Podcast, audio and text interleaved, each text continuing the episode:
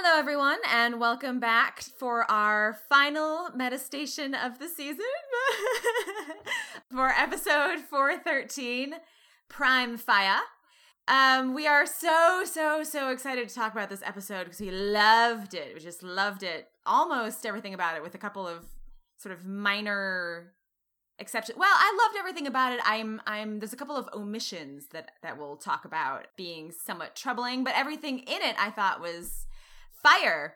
Prime fire, even. it's a terrible joke. This is not boding well. I'm Erin. I'm an English professor in Mississippi. I'm Claire. I'm a writer in Portland, Oregon. And here we go. Here we go. so last week, um, Erin was not here. She was um, she had family in town because it was her birthday, which you will know if you listen to the hilarious outtake where we sang to her very, very badly. It was wonderful. I loved it. uh, but so it actually turned out to be sort of accidentally kind of prescient that our 412 podcast was exclusively really about the adults because that ended up being sort of in a way their finale. What we haven't done is cover well anything that happened in 412 at all from Erin's perspective and we also never talked about the kind of rocket space science island half of the 412 storyline. So we're going to kind of cover both of them together. I think starting with I guess some, some big picture thoughts about how 412 and 413 play together as a two part finale, and then some thoughts on the bunker half of the world before we go over and get into the whole Raven Reyes space race. We're very, very excited. We have a lot to scream about. I, I'm almost certain this podcast will end up having to go up in two parts because we have so many thoughts. Yes. And there will be much Bellarke flailing. There will be so much Bellarke flailing. Everyone brace yourselves. well, maybe a good place to start is what you and I were talking about before we hit record, which is like let's talk about how these two halves connect as like if you if you reframe it and think about these two episodes like a two-part finale, how did they sort of overall kind of tonally and macro sort of fit together? Like I know you had some you had some thoughts on that you'd like to share with the class. well, I don't, you know, I don't really have any formed thoughts, which is why I wanted to talk about it with you. Um, because I do all my best thinking when I'm talking to Claire. Uh, me too. Talking to you, I mean, not talking to myself. well, you know, either one's legit. Uh, by the way, guys, I'm probably I'm probably gonna get like a little bit like sappy during this because I always get sappy about like last things, and so I'm I'm gonna be like I know. emotional about the fact this is the end. I actually was like not. it like it hit me last night where I was like I was riding this roller coaster post finale emotions because it was such a like goddamn thrill ride, and then at a certain point, I think like one o'clock in the morning, I realized like wait a minute, wait a minute, but it's over now. And I got like really emotional. Ah. It's like, oh, there's no more new season four. I'm such a child. Anyway, continue. I know. Well, but then also, but also, like, this is the first full season of the show that we've done on Metastation. And so yeah, I'm also, yeah, like, yeah, super yeah. emotional about that and will probably come out in weird ways. So I apologize in advance if I get really like like emotional about something super random. anyway, uh, back to the serious thing. So I yeah, I just was I was really struck by when I was thinking about it because I watched I rewatched 412 yesterday before the finale and then I rewatched them both back to back today and I was really struck by the stark difference in tone between the two episodes and especially if you're thinking about 412 as kind of like the finale for the bunker slash adults storyline and really for octavia's as well. I mean we kind of got like a little button with octavia this week but it wasn't there wasn't anything new i think. It was really just kind of like a last little period to put on it for her.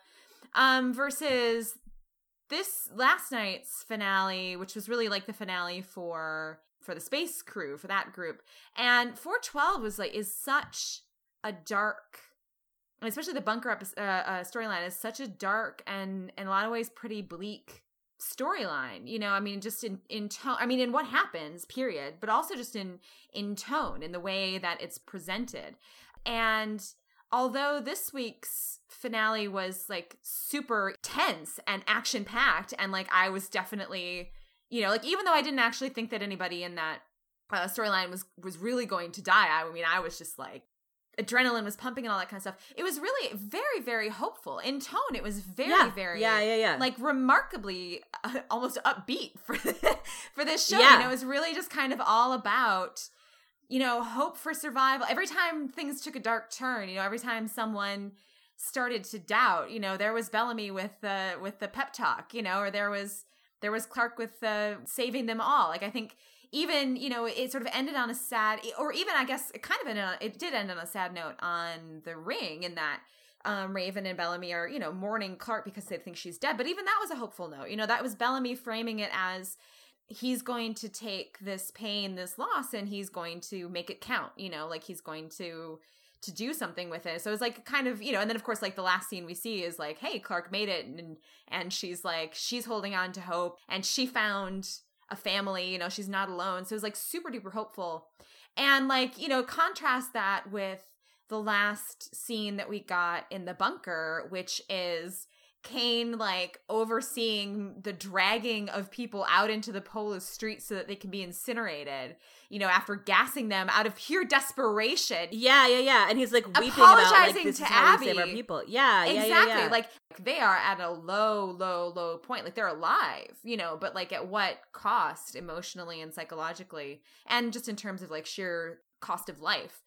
So you know, so I don't, I don't really, I don't really have any like big grand conclusions on that subject yet. I mean, maybe hopefully we'll sort of we can work through something now, but I just thought that was I was really struck by that contrast. Yeah, I I I agree with you. I think I think sort of in its in its simplest terms, you know, 412 is a or I guess the sort of the bunker storyline, you know, in in 412 is a drama and the Science Island stuff and then all of the finale it's like an action movie. And and action movies in some in some ways like those kind of stories are sort of in in many ways can be inherently hopeful because there's like a thing to be overcome and everyone is racing against the clock to overcome it and it's a story that has this sort of bullet train speed of forward trajectory but it's moving forward and i think the thing like this is the thing that i feel like tonally is the biggest difference, but it's also for me the thing that made the finale work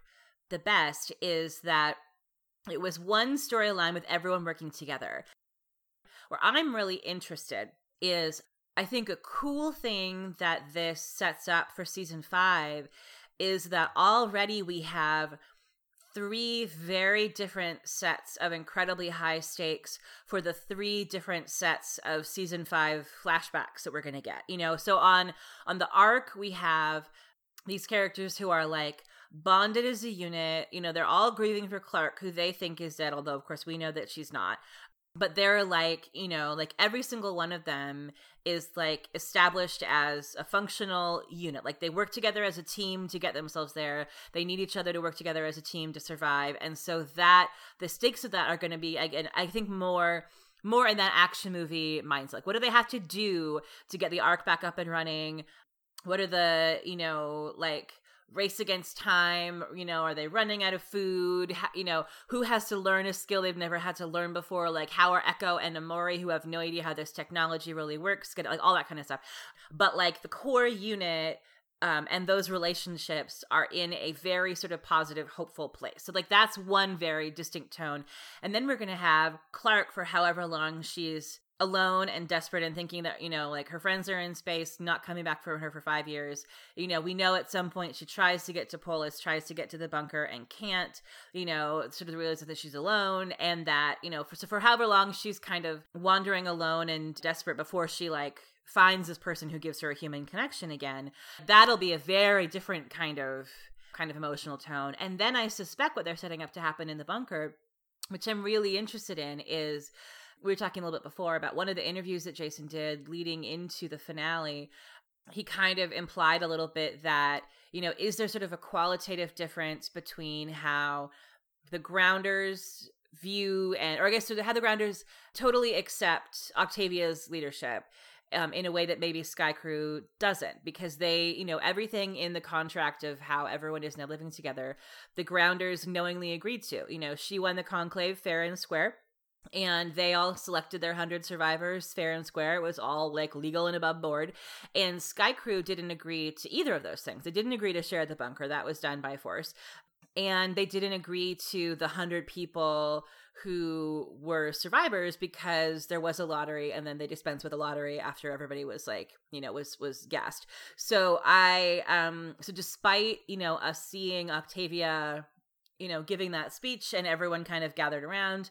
I really think what they're setting up for season five with the bunker is that a lot of what happens in those flashbacks is going to be the political and relationship fallout among Skaikru and of the Grounders, and sort of really, really digging into a very like a very dark and complicated kind of like political and relationship driven story about how all of these people sort of learn to coexist in the choices that she has to make, you know, to kind of retain her position of leadership and how to sort of get people to like you know, like Indra says, where to eat, where to sleep. Like you're in charge of everything. Like you are in charge of everything.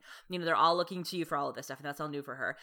So I do think that like ending, I think ending 412 on that really dark and and hopeless note, I think sets up some some content that I'm really interested in exploring in season five that I think both for tone reasons and just for time reasons, there just isn't, you know, there would never have been room to address anything happening in that bunker in a way that could lift it into that more hopeful place where it would fit with the tone of the space storyline. So I think in some ways it's better that they kind of let it lie. You know, like like with Kane and Abby, I am as bummed as any Cabby shipper, you know, that there was zero Kane and Abby in the finale. Although I'm glad that we got the sort of drive-by mention that I guess her brain problem has been addressed.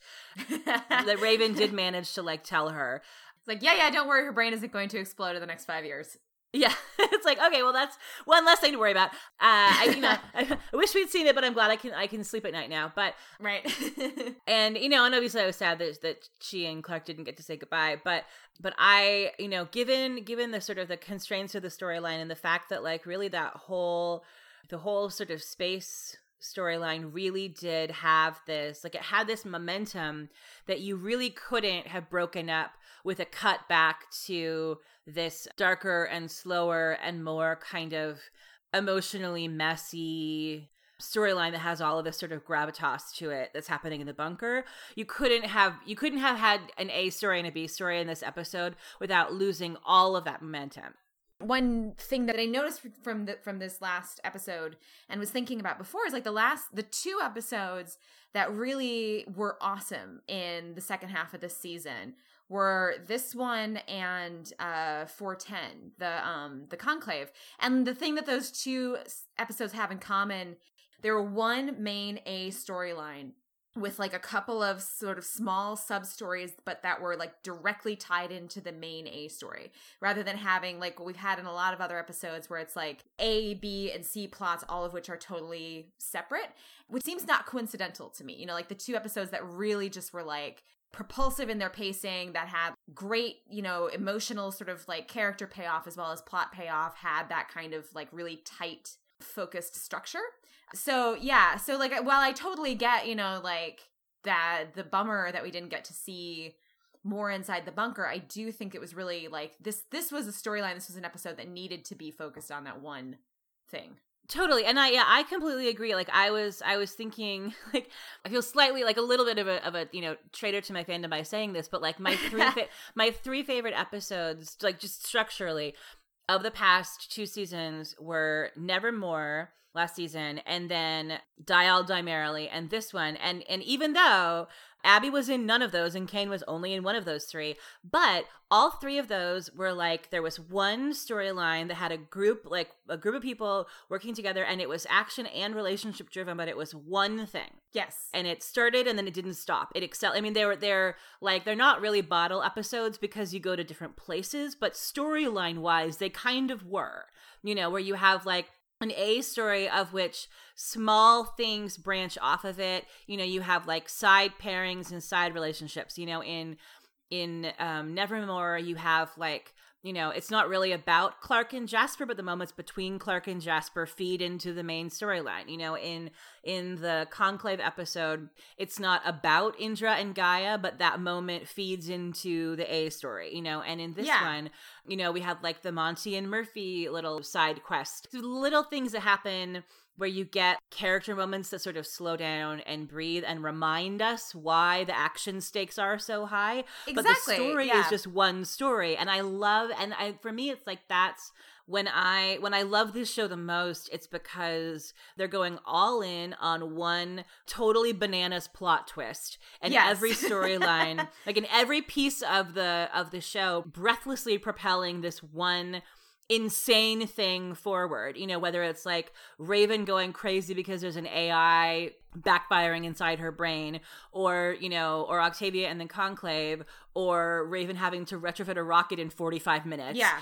But because it's just focused on that one thing and because that one thing is so like, you know, you can kind of pick a momentum, they have this space to slow down and and like kind of pause for a second and kind of check in and go like here's what this huge crazy thing happening means for this character or this relationship. Here's what it means for this character or this relationship. So it's Yeah. like it, it strikes that really, really, really satisfying, awesome balance between propulsive action, you know, like bananas, crazy plot stuff, and then also just like really, really solid, deep character moments that that kind of give you that anchor to like it's not just bananas plot stuff here's Right. here's here are the stakes of it specifically or like Yeah. this is what this thing happening means to this person in this moment which is really where you kind of like i feel most anchored you know like and i feel like these characters are like real fully fleshed out people in you know in a way that isn't isn't like gone you know in other episodes where this isn't the case but is maybe more muted or like or there's just no time you know if you have like so much Yeah. plot to get through an a the a story and the b story and sometimes the c story you just like you just have to kind of like plow through it and you know some of and it just it just constrains somewhat what is possible to put on the screen and i think the thing that seems to get sacrificed the fastest is sort of like slowing down character moments like like in 411 you know when we sort of skipped over the aftermath of bellamy pointing the gun at or excuse me clarke pointed the gun at bellamy you know like we didn't we didn't sort of skip that aftermath like abruptly cut away from it and then didn't come back to it you know like until Right. into 412 you know and like that sort of skip was really sort of abrupt you know i felt the first time i watched it i was sort of i was i you know i was like wait what? You know? Yeah, Like, yeah. and then Yeah, and then it, like it felt like there was something missing you know? But it was just sort of like they had like crap to get through so that's the thing that got cut.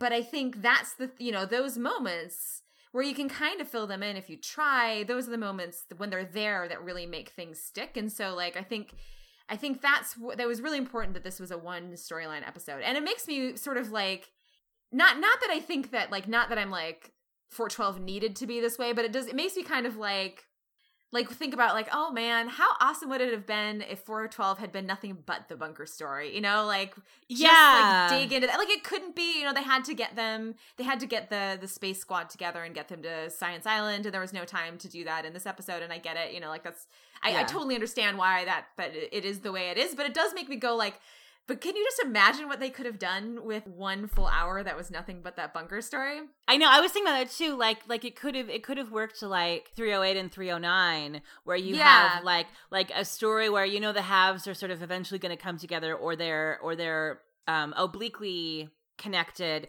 but instead of of bouncing back and forth and sort of breaking up the trajectory, you have the space to really like dig deeply into all of the stakes because the stuff in 412 that I feel like what really worked in 412 was the stuff that was deeply character based. I was surprised that the thread of 412 that I found the most emotionally moving actually was which I can't even believe that I'm saying, but it was the relationship between Kane and Jaha. You know, it's like fucking Jaha, like haunting me all season, making me like like him and then hate him and then be confused by him and then like him and then hate him and then be confused by him and then like him again. the moments between the two of them in that episode that sort of like to me it felt like it let us kind of shorthand back to what we know of the partnership that they built over years and years together in season one and you know making like Kane the only person who could really get through to Jaha in that moment but also reminding us that this has always been the kind of leader that Jaha is that kind of connection to history you know? And so um you know the stuff that always works in this episode no matter or in this in this show like no matter how kind of high stakes the action is no matter how crazy the sci-fi twists are it's like you can take me almost anywhere if it's grounded in these people's real relationships. Like, I will absolutely buy an evil AI possessing people's brains and making them try to kill each other. I will absolutely believe, you know, a rogue lost spacecraft full of, you know, missing penal colony miners. Like, like there's there's nothing space you can Australians. We're getting It's space, space Australia. yeah, like there's like Which is fitting because there's so many Aussies on this show. I'm just. I know, I know. it's like this is great, yeah.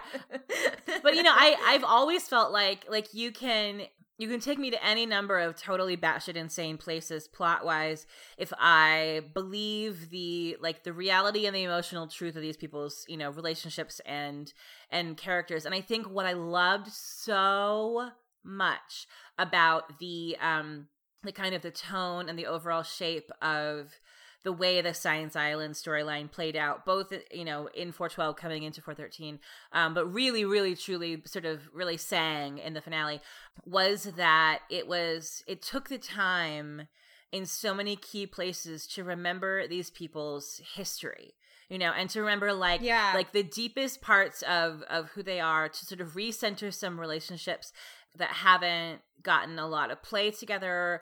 It was full of sort of like callbacks to their season one dynamics. It was full of like little reminders of things about who these people are to each other that we were starting to lose because the groups have been so separated for such a long time.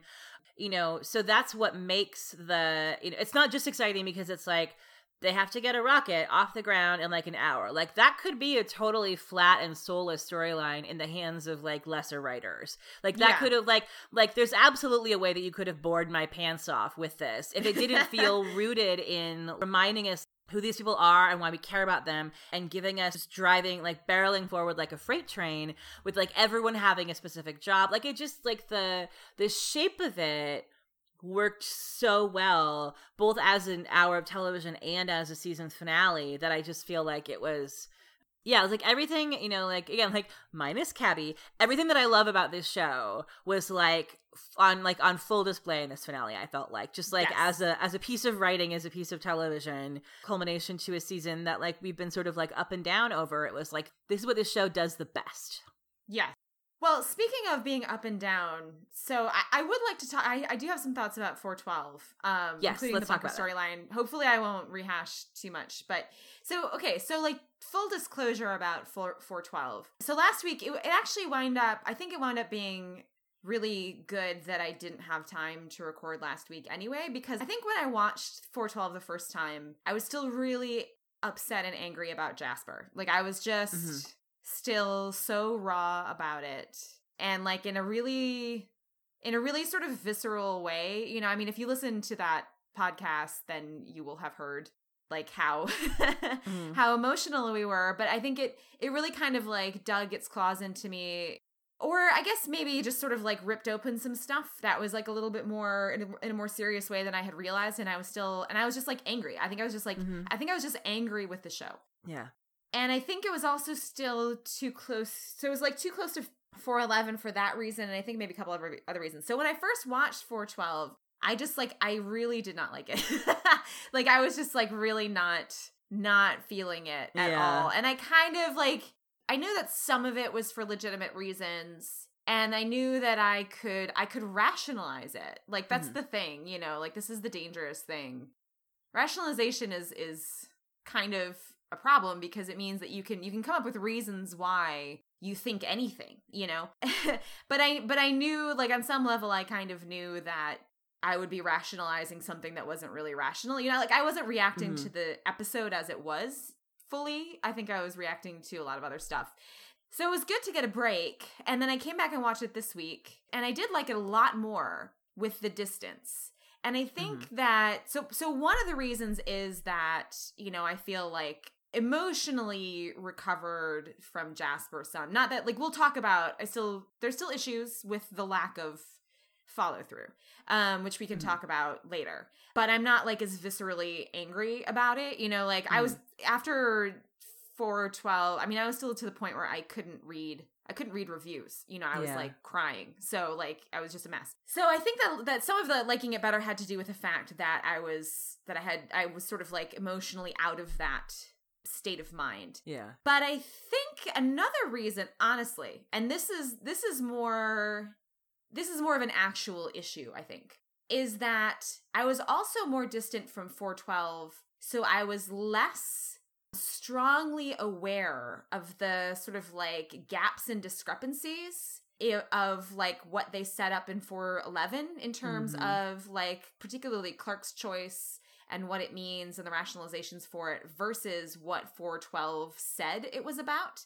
And I think, right. I think coming back and watching that and, and being able to just accept, like, okay, the show is telling me that what happened in in 410, you know, end of 410 and then 411 was clarke had an impossible choice, you know, and there was like no good answer for her when I had some space, I could come be like back and be like, okay, sure, that's the that's the thing you're saying that happened. That's the basis of the story you're going with. So fine, we'll go with that watching it on that watching 412 and 413 on the, that basis it works my problem was the first time 411 i was not for all the reasons we talked about i think in that podcast 411 i was n- not persuaded that mm-hmm. that was true it was not at all like sold to me that this was truly an impossible choice for clarke that there was no good answer you know et cetera et cetera because of the way that we were shown that that you know like we ne- they, we never got full Clarke's fears were never really like shown to be realistic. Yeah, exactly. And all yeah. of all of the things, you know, and basically like this is also this is also sort of a lingering problem that I have with Jaha and 412, which I'll talk about in a minute. And that like all of the all of the things that Clarke was worried about in 411 were problems that only existed because she made the wrong choice you know, because she jumped yeah. the gun and not only jumped the gun, but then refused to back down or like talk to the people outside or anything. Right. So it was like she made a, a, a, bad choice and then doubled down on it for as far as for as far as I could tell from that episode, no particularly good or persuasively good reason. And then after that, the show was sort of like, but it was an impossible choice. And when I was really close to it, I was just like super frustrated. I was like, but it fucking wasn't, you know? Um, yeah.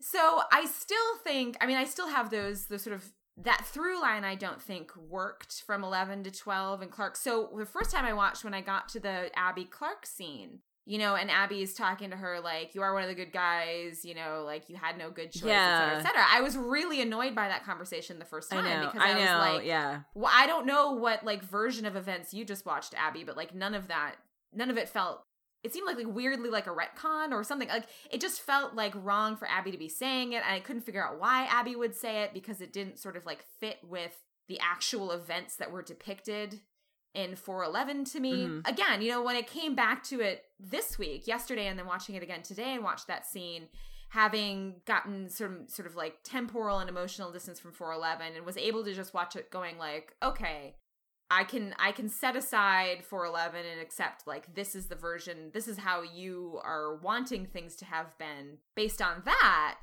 I liked that Abby Clarke conversation a lot you know like I actually like that that worked for me the second time through which I think is one of those things uh, you know I don't know.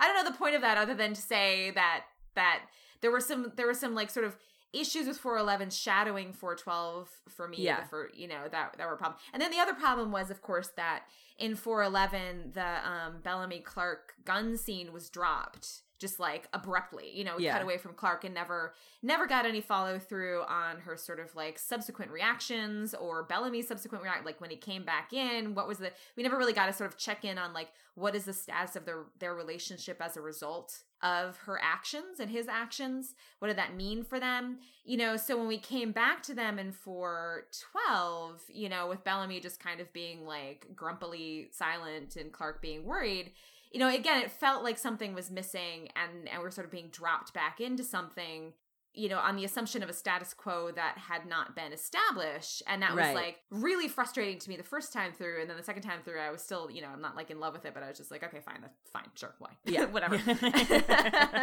this is what's happening. We're going with it. Right. So, you know, so I think this is basically just to say, I think like 412 and 413 as a unit work together very beautifully. Yeah. The the transition from 411 to 412 you know, I almost just feel like I, you know, I just like I wish we had they had another episode. You know what I mean? Like just one more episode for those loose ends, just to have like know, to give all that stuff a little bit more room to breathe. Yeah. And and you know it is what it is, and they didn't have that. Um, and they made the choices they made to fit in what they thought was important, but it just it there was some sort of like it was a little bit rough. It was like it was a little bit rough for me on 412 Yeah. the first time. yeah no i think and i think that makes a lot of sense i i do feel like you know this is an area where i'm really really interested to see how all of this plays out when we like binge watch it at the end like when it like when it all comes out on netflix and i watch it all together will it will it make some of the gaps between what they said happened and what actually happened um in terms of like Clarke's motivation? Will it make those things sort of feel like smoother or will it make those gaps feel more pronounced? I'm not quite sure. But because I felt the same way as you, I, I felt like one of my big frustrations with both, you know, first Niylah and then Abby being used to kind of like reassure Clarke that she made the right decision was that I didn't feel like anything that we saw in the narrative to that point bore that out as justification. Like I wasn't ready for everyone to make Clarke feel better about her choice yet. And then and then Bellamy does it again, and it was I was like, okay, so I guess like so I guess like the narrative they're going with is like now she was put in this sort of impossible position. Yeah, I mean, I think like the problem is that 310, it was just like, it was, I don't know, like something, I, I will be curious to see how this goes on rewatch because I feel like Yeah. something was lost in, something was like lost in translation almost because like, Yeah, it's it seems clear to me now that what they were going for was Clarke made an impossible decision and there was no good answer, so she just like did something and like so that's like the point there was no good answer right. but like the problem is that like actually logistically that isn't true like there there was supposed to be a story Right. about like there's no good answer but this wasn't a situation necessarily where there wasn't a good answer except because like people kept doubling down on the on a like the worst answer Right. you know like it did not feel authentically to me like genuinely there was no good out and part of it is i think a Mhm. lot of it is because the only time we got the sort of like here's the bad thing that will happen if clarke doesn't stick with her original decision was her just lying there with niylah being like here's exposition of my you know of my logistical concerns which is like dramatize that you know like Right, right, right. Yeah, like, exactly. yeah. also, like, all you know, to go back, like the the twist at the end of 310 was cool at the moment, but now having got here and seeing what that storyline was supposed to be doing, I do think we needed if like if the point of that was they made an impossible decision, then we needed to see them make that decision. That's how I feel too. the impossibility of it. Yeah. like it worked as a twist if it was supposed to sort of alienate us from Clarke and make us have some distance from her and go like, damn, Clarke, you know, kind of went dark. But if we weren't supposed to be doing that, I don't think like the twist kind of actually backfired a little bit in terms of clarity of like what was what that choice of Clarke's was actually supposed to mean. That's how I feel too. I I think that the yeah, I I think that it it worked if the initial reasoning for it, which is which is sort of how how I felt after 410, like the reason why I loved it in the context that it first came in in 410 was because I felt like okay, so what this is doing is now sort of you know retroactively legitimizing several storylines and themes that have been building over the course of the season that I didn't I wasn't quite sure where they were going, which is sort of the like increased kind of like opacity of Clarke's decision making process. You know, her becoming Yeah. more and more removed from people, making choices that are more and more unilateral.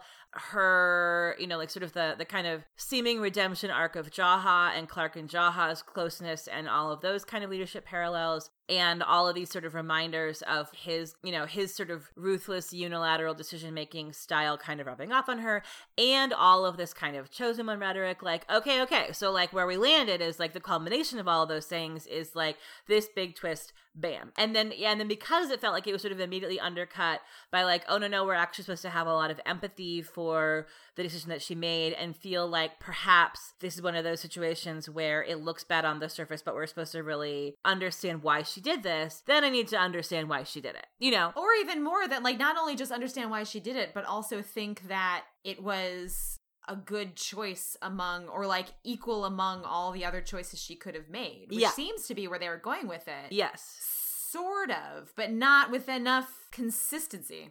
Yeah, and using all these sort of trustworthy POV characters like first Niylah and then Abby and then Bellamy, like the three people who know her the best of, you know, like of who is in that bunker, using them one by one by one to sort of like craft this narrative where Clarke is being extended like sympathy and compassion and understanding for this choice in a way that's like, okay, so the narrative wants us to have sympathy and understanding for this choice, but since we didn't watch her get there, like I don't I don't feel that yet. Right, exactly, exactly. And and also just like we never really got a full articulation, I think, of well, okay, so here's here's where I think that 412 actually does much better what they were trying to do in sort of 410 411 in a couple of ways. So like for one thing, we did retroactively get the a sort of explanation of the repercussions of Bellamy and Abby's side of things, Bellamy and Abby on Octavia's side of things which is that you know w- which we got in the in the confrontation between Bellamy and Murphy. When Murphy points out when you opened that door you killed me and Emery. Um or Maury sorry. I always mispronounce that. Which you know is something that had not I, like I had that hadn't occurred to me. It obviously hadn't occurred to Bellamy but it's a totally legit perspective which is that you are overall saving more human beings. You know you're saving like 800 more human lives than you would have saved if you only had Skaikru in there. So and like that is not that that was like a point of view that I felt like was getting kind of brushed aside or ignored in 411 and 412 in a way that I th- actually thought was sort of especially with Jaha and mm-hmm. 412 like I actually I'm like Jaha leaves me totally cold in 412 like I mean the, the sort of intellectually interesting story storyline I just don't like have mm, any sympathy for him as a person at all. And one of the things that is really frustrating to me is that and and like might be intentional, but I feel like the the thing that didn't get any play there really is like they say they are he's like we're not saving we're killing these people we're killing these people it's like you're saving more people like if you're looking at like sheer total number of lives you're saving twice or three yeah. times as many people now than you were before and the only place that was articulated was Kane talking to Abby. Like that was the only time that was said out loud, and it was said to Abby and not to Clarke not even like in the context of i mean like as kind of like a way to make her feel better. It wasn't even sort of framed as an argument for here is why this is self-evidently the better choice regardless of how hard it is you know especially if we're going with the whole like everybody's transcending tribalism one crew thing. You know and and so on the flip side, you know, Murphy points out the very true fact that by opening that door, you are saving more people total.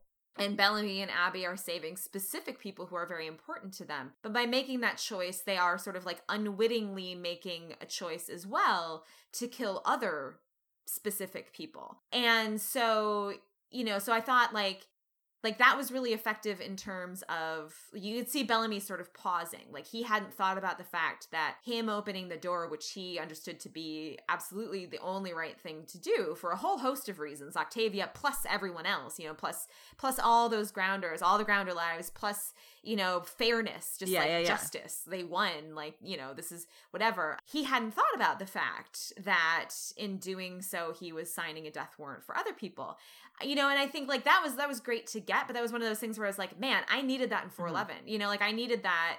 I needed I needed I needed Clarke to yeah, I would have liked to see Clarke articulate that argument to Bellamy or Abby, you know, to say like for her to sort of to, to get a picture of what Clarke's not just Clarke is not just clinging to a bad choice because she doesn't know what else to do or whatever. I'm not even clear why. It's like honestly part of 411 my problem with 411 is it wasn't even entirely clear to me why she was clinging to that choice other than like Jaha was in her head. Right, right. And the thing that she wanted all along was happening. Like it wasn't at all clear to me why she didn't just reverse. You know, and I think having having her and it would be totally within Clarke's like totally in character for Clarke to, you know, be concerned about that, to be like very viscerally aware, you know, very emotionally aware of the fact that no matter what happens, which choice she makes, she's signing someone's death warrant. And she cannot bring herself to sign the death warrant of the people who are exactly like, in there with her right now you know which is like a completely legitimate th- way to feel right like there's people in front of you right and then there are people who are abstractions you know and it would be kind of yeah. great to have gotten clarke to be like now she's identifying with the people instead of the abstraction which is kind of where she's going so like that was a thing in 412 where it's like 412 finally landed something that made well, 411 work retroactively but i was like that um. well, and and because I th- I think it's one of those things where like when we get frustrated with the narrative choices on the show, it's because it's like it's something that it's like it's so close to working and then doesn't quite stick the landing. Because the because the to me like the clearest and most empathetic and most realistic kind of emotional motivation for Clarke Um, and you know, and for Jaha too, um, which he and he sort of like a little bit vaguely, more, I think, sort of alludes to it more when he talks about they they're here, they pack their bags, they've like pictured their lives here, like the idea of in who you invite into Right, the bunker yes. versus kicking people out of the bunker is a massive distinction yeah. that is very, very, very simple to explain. Like Octavia's choice is so different from Jaha and Clarke's choice. Because what Octavia is doing is saying like, okay, all of you clans get together and you decide which of your people are going to survive you know? And and so flipping that on its head by saying okay all of you people who think that you are safe now we're going to choose which of you are no longer safe. So instead of giving something it's taking something away. And i feel like i think the episode sort of sort of circled around that in some places but didn't really press hard on that button and to me i feel like emotionally that's the that's the thing that i the most deeply believe in Clarke's inability to face. I mean, I can I can completely buy Clarke struggling with the idea of sacrificing her people. You know, as much as she wants to save everyone and has been, you know, sort of moving away from identifying just with Skaikru all season, like it's a really sort of deep thing, right? Like I, you know, I can see her her struggling when like when the moment comes when Yeah, push yeah, comes yeah. to shove, struggling to like pull the trigger on that. You know, like that is totally understandable and empathetic and like god Mhm. yeah like I, I, you know you're always going to care more about people you know than people you don't that's just kind of how humans work you know Exactly. So- yeah, yeah, yeah. yeah but like it never it never quite clicked together you know it, like in 411 it didn't click together and there's sort of like a way like retrospectively that i can go back and fill in those gaps but it's a little Right. bit in, like again this this is why like the sort of transition from 411 to 412 was sort of like bumpy i kept getting like snagged on things of being like oh that didn't seem Right. to track or like oh i wish i had gotten that last episode or whatever and again like now having gotten more distance i think i i could let that go more but the first time i was just like that um and like so same thing i think with um with clarke and abby's conversation like the first time when when i saw the preview of that conversation you know before 412 even aired i was like what the fuck um Me too. Yeah. I was really mad when I saw it out of context. I was like, I'm not ready for her mom to tell her she's a good person yet. I'm Uh, still like, mad. This is the telling her she's a good guy for? Like, really? Like, this is the hill we're gonna die on to reverse the thesis of the show. Really? yeah. Um, and then like watching it in context the first time, I, I was more okay with it. Watching it again later on, I I like it now, and I think it's because I think I read it very differently now than I did the first couple of times. Like like I said, once I got the like distance from, once I kind of managed to put in between me, like, all right, mm-hmm. we're gonna like far enough away from the way that I read 411 for me to be able to separate that from what the show is telling me 411 meant in 412. You know, like now that I have enough, I have, I'm like, you know, like emotionally able to Mhm. be like, okay, we'll just go with you. Um, so within that con, like setting aside, setting aside my issues with the way that Clarke and her motivations were written in 411 and just kind of going with the idea that that was supposed to be about Clarke facing an impossible choice and sort of and then also possibly I think maybe Clarke getting kind of like trapped or mired in the idea that she has no choice. You know, the idea that she cannot possibly make another choice hmm which I think is again like that's a part of what they're trying to convey in 411 is that she can't bring herself to let go of the reasons that she made the choice she did and the and the fears that drove that. I think that's kind of what they were going for. You know, so accepting all of that. I mean, I I, I really I like the Clarke and Abby scene. It's sort of on its own, just for like a mother daughter scene. Like it's a beautiful scene, and you know, I get all choked up. I mean, like you know, Clarke's mom saying "I love Yeah, you," yeah, and yeah. all, like it's just like it's very sweet. My mom was here for my birthday, Yeah. and like I love my mom a lot, and so I have a lot of I have a lot of mom feels right now. Uh, I'm just like, oh, moms. I know, me too. Yeah. moms are the best. I love you, mom. She doesn't listen to the podcast, but whatever. Um, it's fine. It's fine. She she knows. Aw. Anyway, So so that aside, I think even I think maybe like my initial reading of that was wrong, you know, because like the first time through, I kind of read it as like like this is Abby standing in for the narrative, being like you are a good guy, Clarke. Therefore, everything you have done is good, right. kind of thing. I don't think that's right. I don't think that's right. You know, like yes. I don't think that that's what is happening in that mm-hmm. scene. You know, I think a lot of it is just is just it's like a mother saying goodbye to her daughter. You know, but I think actually, like it occurred to me watching it t- yesterday and today that I think kind of like maybe thematically the thing that connects that moment to the Kane and Jaha moment is that it's not like what's what's important there is not it's not that Abby is saying like you're a good guy Clarke therefore everything you've ever done is right you know? I, she's she's sort of comforting her and and we get that sort of confirmation like the issue that's going on with Clarke right now is that she's stuck she doesn't feel like she can ever do anything that's going to be okay. You know, like nothing is okay, like she says later. Like every choice she makes, someone dies. There right. is no possible way that she can do, she can go one way or the other without something horrible happening to someone somewhere somehow. And she feels sort of like, so, so there's no kind of way to be clean. You know, there's like no way there's nothing she can do that doesn't have sort of like massive moral implications of some form or another. But I think like the really important thing about the there are good guys, you are a good guy line is that I think rather than retroactively justifying past actions, that kind of frees Clarke to be able to sort of see herself differently. You know, she's been mired in guilt and pain and the sense that, like, no matter what I do, I'm a bad guy. You know, yeah. no matter what I do, there are no good guys, there is no good. It's just sort of like feeling dirty and wrong and and you know, soaked in blood no matter which way she turns.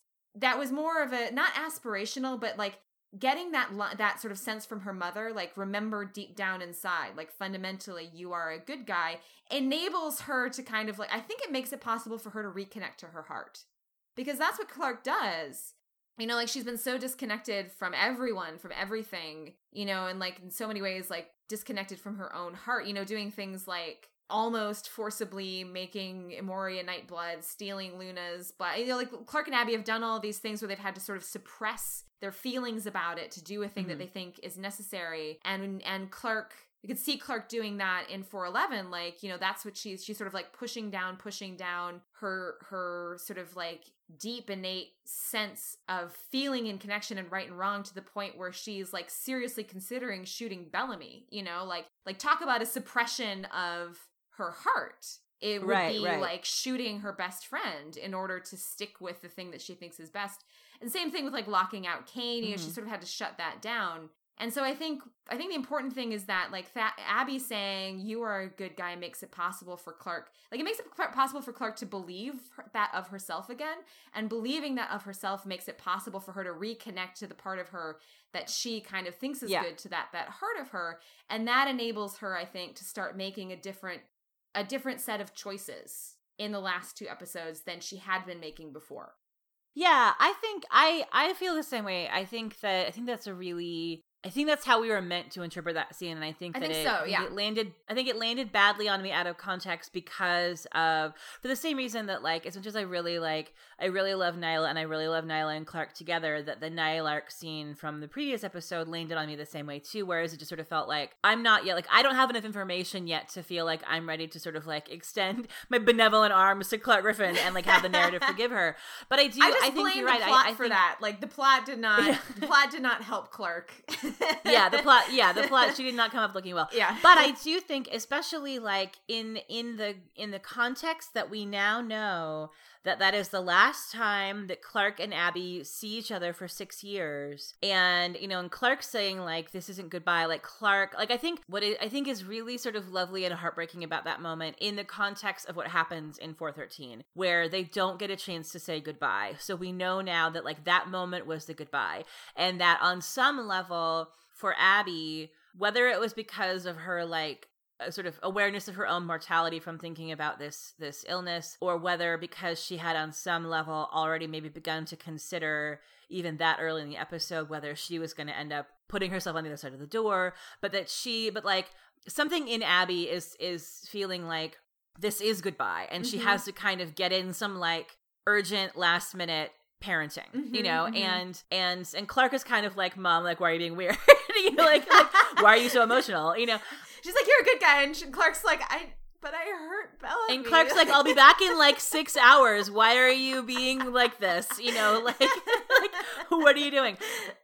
But you know, but I think that like in in the context of knowing that that is their last moment, like the last thing that Clarke's mother says to her before they're separated for this huge amount of time, in which Clarke has to do, you know, not just the things that we've seen, but also like things that we will see in flashbacks and things that are coming, you know, in the present storyline, like things that force her to make extreme choices. I think it's actually incredibly powerful and significant, like you said, that that we see her kind of moving through those sets of choices with this reframed sense of herself that she received from her mother in that last moment. Yeah. Like in her mind, you know, yeah. like that she, because we learn at the top of the episode in 413 that the radio connection goes out at like just as she's about to, you know, like have the you know, have the radio, have the intercom, you know, passed off from Octavia to Abby so that she can get a chance to say her goodbye. And, you know, and then she doesn't get that. And I think that, you know, and then we get that beautiful, like, you know, emotional moment with the hug between her and Bellamy, like comforting her because she doesn't, because she doesn't get a chance to get any mm-hmm. sort of mm-hmm. closure with her mother. Mm-hmm. But what that means is that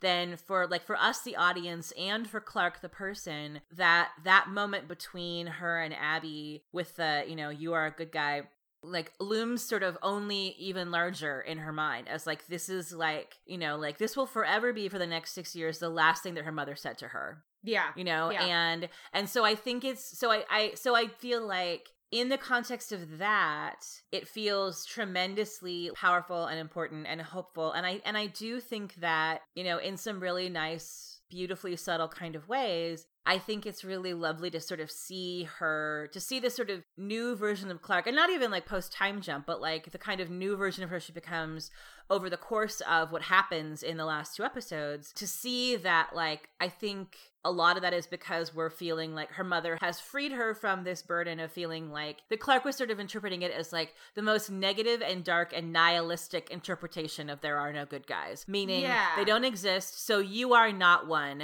And right. so everything that you do is on some way sort of morally compromised. And so either A, you know, fuck it, or B, no matter how hard you try, it will never be enough, you know, and you're just sort of like in this kind of Sisyphean task of trying to like carve out some little amount of good, but like what's the fucking point? Like that's the that's the really bleak interpretation of of what Abby said and of mm-hmm. what that you there are no good guys line meant. When she said that, what she was trying like she was trying to sort of like alleviate a burden. Like she was trying to sort of teach Clarke something that she had learned, which is like there are no good guys meaning like when she does it in the end of season two what that means is that like there are no moral black and whites, which is really sort of like Abby's arc over the first two seasons was coming to the conclusion that like her certainty of her own rightness was often like super problematic, mm-hmm, you know, and mm-hmm. her insistence that there were always really clear lines and you're either on my side or you're not. Like that's kind of Abby's sort of fatal flaw. And that she had sort of evolved into like a messier and more complex understanding of, you know, in in a similar way to sort of how Kane did, that down here on the ground where everything is different, the way that you made choices on the Ark no longer applies, you know? And so when she says it to Clarke, I think she means it to be maybe there are no good guys. I was sort of imposing upon you like a structure for moral decision making that made you feel like a terrible person. And I'm now realizing that was wrong, you know? But I think mm-hmm. in some ways, Clarke heard that in a way that was a darker way than her mom had intended it, you know, that that meant that she was never going to successfully be able to be like quote unquote good, you know, or mm-hmm. like a mm-hmm. good person, and always only seeing the dark side of the choices that she made or the reasons why the choices that she made were, you know, were bad, and feeling this kind of increased sense of desperation of, you know, there is no good choice, there's never a good choice, nothing I do is good enough, you know, like I'm trying so hard and I can't ever I think the way what Abby said in the moment when she said it, and knowing that like that will sort of be, you know, Clarke's mom's voice in her head when she makes hard decisions from now on because that was their last moment i think is really beautiful and and makes me feel like retroactively like that was sort of that was the most like that was sort of in some ways like the most true and right and Abby thing that Abby could say. Where sort of like Yeah. I'm like I'm letting you go and I'm like I'm I'm I'm helping you sort of like take off this burden and go be the person like go do the thing that you have to do. You know, because on some level I think Abby Abby was thinking in a way that Clarke was not thinking like if this is the last thing that I get to say to you, what I want you to know is that like you are a good person. you know, Yeah, yeah, yeah. No, it is, and and and so meaningful coming from a parent. You know that kind of sense of like, Yes. Yeah. like knowing that your parent loves you and thinks that you are inherently good is like so Mhm. powerfully important. Yeah. Mhm. And so and so I think that really does I think you can kind of sort of you can kind of trace the effect on that of that on Clarke through the last two episodes and that I think you know we start to see well I mean like in in both sort of the ways that Clarke starts to make very different choices than she's been making all season but also I think mm-hmm. I don't know. It kind of sort of seems like to me like she's starting to trust her heart again. You know, like she's been Yeah. so in her head. You know, if we're just if we're sort Yes. of going with that like head heart dichotomy or not dichotomy i guess i guess maybe we're sort of like it's starting to like challenge that dichotomy. If there has been a head and heart dichotomy you know and clarke has been increasingly in her head thinking with her head making sort of like cerebral abstract choices and bellamy has been more you know impulsive. I think for clarke in 412 and then going into 14 you can start we can start to see her trusting her heart again. I think maybe she just didn't trust her heart Yeah. you know for a long time. Like mm-hmm. trusting her heart meant like she didn't trust making emotional choices Yeah. and and so she got so detached from that that it started to be it kind of went too far the other direction maybe Mhm. and so now you, we start to see her like listening to her heart a little bit more sort of like letting herself you know follow those instincts a little bit more so like i think reading the abby moment and the sort of clarke's arc in that way it makes me like the conversation she has with bellamy and the rover a little bit more you know i think as a follow-up Mhm. that conversation as a follow-up to the the gun scene between them in 411 again it just felt like a little bit you know like that that sort of transition from one to the other still feels like there's something missing to me you know but i think if Yeah. we think about it less as if we think about that scene less as a follow-up to the gun scene and just kind of like RIP follow up on gun scene, you know, we can all just headcanon whatever we want. Um and think about it as more of a follow up on um the Clarke and Abby scene. You know, then I Mhm. think it makes a little bit more sense because that's Clarke, you know, like she is she's confronting the kind of like emotional cost of the choices that she made and the things that she did in 411 for you know for this for bellamy who's like with her mother one of the two most important people to her still alive Mhm. and you know like and that's really a conversation about sort of like reckoning with the hurt she caused and you know both herself and him you know so if you think about like that as a moment of clarke is sort of like finally opening up you know sort of like acknowledging acknowledging that she has a heart basically like and bellamy is sort of like he's lashing out at her on the premise that she doesn't feel anything you know he's kind of like Exactly. he's finally Yeah. flipped over into like you know what the fuck head first clarke you know this Right. accusation of like why are you here you know like why do you even care about raven you didn't care about her last week etc cetera, etc cetera, which is like such a terribly cruel thing for him to say you know and you Yeah. can see her when she says like you know that's not true and you know it or whatever it was exactly you know you can see the guilt on like he instantly is like yes i know that was a low blow Yeah. but I think like it's a moment of like it's a moment of clarification both in terms of like her reminding him, yes, I do have a heart and I and I feel it and I felt it. You know, like I felt this just these choices when I was making them even though I didn't show it. You know, like I didn't mm-hmm. mean to hurt you, but I know that I did. And that she feels like so he can see that she feels the weight, you know, so he can see her heart right. and I think she can, you know, like, I think it's her kind of like admitting, like, sort of acknowledging that that is an important weight that like th- that the reper- those repercussions of her choice are as real and as important as the kind of like big picture you know like abstract how many humans and which humans are we saving picture Right, which is right. a kind of like a reorientation for her so i think him you know him saying like well well not shooting me that was the right decision that cute little moment which like i think again the first time watching it i was like I was a little annoyed. I was like, because I was just like, she almost shot you, you know, for this like Yeah. stupid decision. like it seemed like a really like he forgave her really easily. You know, so when I was still annoyed with that, I was annoyed with how easily he forgave her. When I came back to this to the episode a little bit less, you know, annoyed, when I was less angry about it. Um so there's maybe a little bit of projecting going on, you know. This this happens when you watch TV.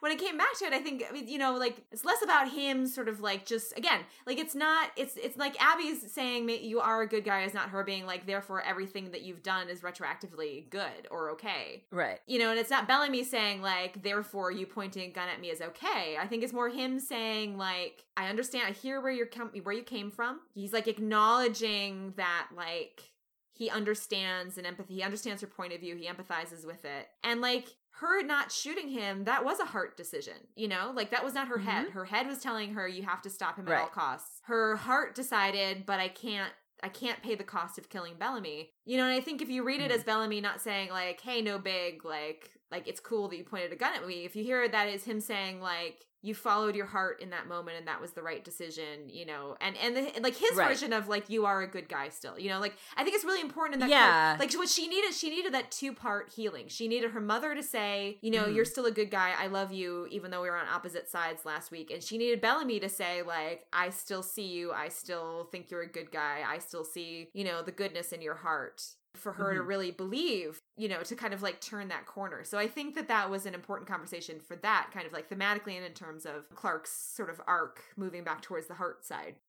Yeah, and I think that it I think that it really helps in the context of the finale that like when when those moments sort of landed on me in a negative way, it was because I was reading them as being like focus on everything that had happened before. And in Yeah. the context of now feeling like they're focused on pointing Clarke forward in a new direction, I'm with you. I think that they work Yeah. extremely well as sort of a setup for like these are like the things Clarke needs to hear and the sort of emotional kind of rifts that need to be resolved in order for her to become her best self Yeah. and and kind of move forward into this sort of new version of who she is then we see in this very sort of extreme level you know who um you know after the time jump of 6 years who it has turned her into you know like living this new life with this sort of very different set of circumstances after this incredibly long you know length of time. But like i think the fact that she seems just in that little snippet that we saw of somebody who is very like kind of centered and like emotionally connected to somebody you know like not like not like alone and desperate but like you know like a mom basically. Yeah, yeah. calm, pretty happy, you know, like still connected to Bellamy, still connected obviously to her mom and everybody in the bunker from like mentioning that like they had tried to like like she hasn't given up hope. Yeah. She's holding on to those heart connections rather than sort of Exactly. trying to close herself. She's like she's she spent so long trying to shut off the pain, you know, and Yeah. not feel the pain that she kind of lost track of her heart. And I think like this is her moving towards like understanding those connections as being sustaining while also painful. You know, like she misses them, but Yeah. she still loves them, and she misses them because she loves them. And that love, I mean, I this is maybe just like you know simply her finally, finally moving out of the penumbra of love is weakness and finally remembering that love is strength. You know. Yeah, and I think that we really needed like in order for us not to feel like it is devastatingly bleak that 6 years pass uh, with Clarke not being with these people that she loves. Those relationships needed to be sort of like wrapped up emotionally in a way where Bellamy and Abby know and all of Clarke's friends know, like everyone on the rocket knows how deeply Clarke cares for them. Yeah. They needed to see her sort of being this best version of herself, and we needed to see that. Um, and Clarke needed those reminders, you know, like in Raven too. You know, like like really recentering like Clarke and Raven's partnership was one of the real kind of standout things about this finale to me was like that relationship's been really shortchanged since the beginning of the season where we got all that great like sort of Brave and Lark leadership. Yes. The return of Ravenlark in the finale, I was just like so oh my happy. god! Oh my god. Ah, and it's also like like not to be not to be extra, but like it's like it's never felt so canon possible, Right? It's never felt so possible. Listen, was like, writers, if you really want to like be like radical, if you really want to do something different on TV, endgame three-way polyamorous triad raven bellamy Clarke. i'm telling you you will change the Yes. world and it will be amazing Yes. and it makes perfect It'll be sense. amazing. it's totally set Yes. up everything is there just go with it Yes, exactly. Yeah, yeah. If you need help, we'll help you. Call me. Like I've got all kinds of ideas. totally like the way to solve this like the stupid biphobic like Clarke is bi but if she's with a man then it's like she's straight blah blah blah like just have her with a man and a woman done Exactly. Yes. Have like Bellamy and Raven are in space and they're like missing Clarke deeply and they have like this connection with each other and maybe they like, you know, like fall into bed again together, but there's this sort of like this like this this deep grief and like Clarke being sort of like at the center of it and then they come back down to the ground like, oh my gosh, she's still exactly. alive. exactly Instead of getting into a love triangle, let's just be like, hey Clarke, we both love you. and then like boom, instant the correct answer to love triangles is always polyamorous triad always 100% of the time Absolutely. Yeah, no question. yeah, and this one it's like it's all right there. It's so close. I do want to clarify just to make sure, just because it's never it never can be said too much. Clarke is bisexual, regardless of what whom with whom she's in a relationship or whether she's within a, in a relationship at all. If she never has sex with anyone again for the rest of her life, she is bisexual. Done. The end. Bisexuality is an identity, not a marker for a relationship. Yes, Clarke has spent 6 years in uh, as far as we know now, you know, in a romantic or sexual relationship with nobody, with her only human connection being this kid, and she's still exactly as bisexual as she was before. Exactly. All right. Anyway, Yeah. bisexuality rant done. Yes. uh, co-signed. I mean, all over the fandom, I think people have been speculating since very early in this season when Raven first, when it sort of first became textual, that was like, okay, we have five years. There's like five years that everyone has to be tucked in somewhere while like the radiation passes which sort of which led people immediately to begin speculating about like okay so time jump you know so Yeah, yeah. so we've been talking for a long time about what a time jump would look like and i think that because of like the Clarke and Jaha parallels that have been building because of, you know, rumors that started spreading after the leak of the finale pages. The idea of Clarke being alone on Earth, Clarke doing something self sacrificial to get the others to space in a way that's a really neat little parallel with Jaha sacrificing himself to get the Ark to the ground at the end of season one felt like okay so this this feels like increasingly likely to be sort of the culmination of where clarke's arc over this season has been going. And and my big fear with that was the idea the idea of like the gap between the season two and like the, the three month time jump but like on steroids like that Mhm, horrible mhm. dark bleak picture of like you know half feral clarke eating panther with the crazy red hair, alone and miserable and tormented by the grief of the things that she's done and feeling like there's no one that she can have an authentic connection with. Like the idea of of 5 years of that, you know, felt so bleak and horrible. Like what an what an unfathomably cruel thing to do to Clarke, Yeah. you know. And so what I think was so beautiful about what the little time jump, you know, sort of snippet that we got revealed about that that actually makes, you know, that tracks so perfectly with, you know, with this Abby resolution that she got, with this Bellamy resolution that she got, with like recentering her back at the center of the delinquent squad in the way that the episode did, is that it gives us a picture of of a Clarke who has at this moment has found a sense of like harmony and balance and connectedness within herself you know and has had at least one person to sort of you know to share that with to keep her connected has still maintained this connection to Bellamy has still maintained this hope that she'll see her mom again. And and I think that without having those moments of closure and without the reminder that we got in these last couple episodes of how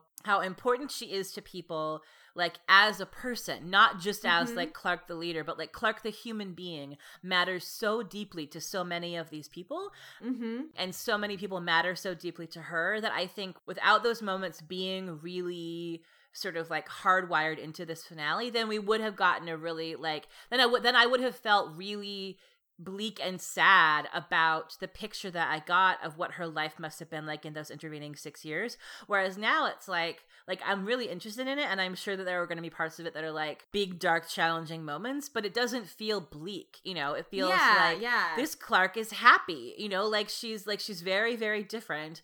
but like it isn't like when she first came back after season 3 when we saw her again and and you were like, "Oh my god, like you are so fucked up." Yeah, yeah. And and so cut off, you know, like she wouldn't even hmm like she's been going to see Niylah but like and trading there for regularly for a while, you know, it seems like as of the start of 301, but it's the first time they've ever spoken, you know, or I guess 302, but Right. like the first time they've ever spoken, let alone sort of so she was like so sort of closed off basically through like the first part of season 3 and then through much of this season. And so like yeah, so it's just and you know, so much of the hope is just like Clarke is letting herself love again. Yeah. Like really, really like not just not just like that she you know, because she's always loved all along because she can't help herself, but she's really letting herself, you know, she's like really letting herself kind Mhm. of like feel those feelings and give them weight, you know, and like let them Mhm. be central. And I think we see that like right away in so in in 412 I think is really interesting because like it pays off very quickly in terms of the choices that she makes, you know. So like she she gives Emori her helmet partly because she thinks she can but you know like also very much like there's no there's no strategic upside to that besides just like Emori not dying you know and the group not Mhm. splintering Exactly. there's no it's not even like when she gives herself the night blood earlier on when she's just like she can't bring herself to do this horrible thing to Emori, but like it's still sort of like, all right, well, I will take one for the team kind of thing. This isn't even really like I'm taking it for the team. She's just like, this is a sacrifice I'm willing to make because I'm in the best position to make the sacrifice.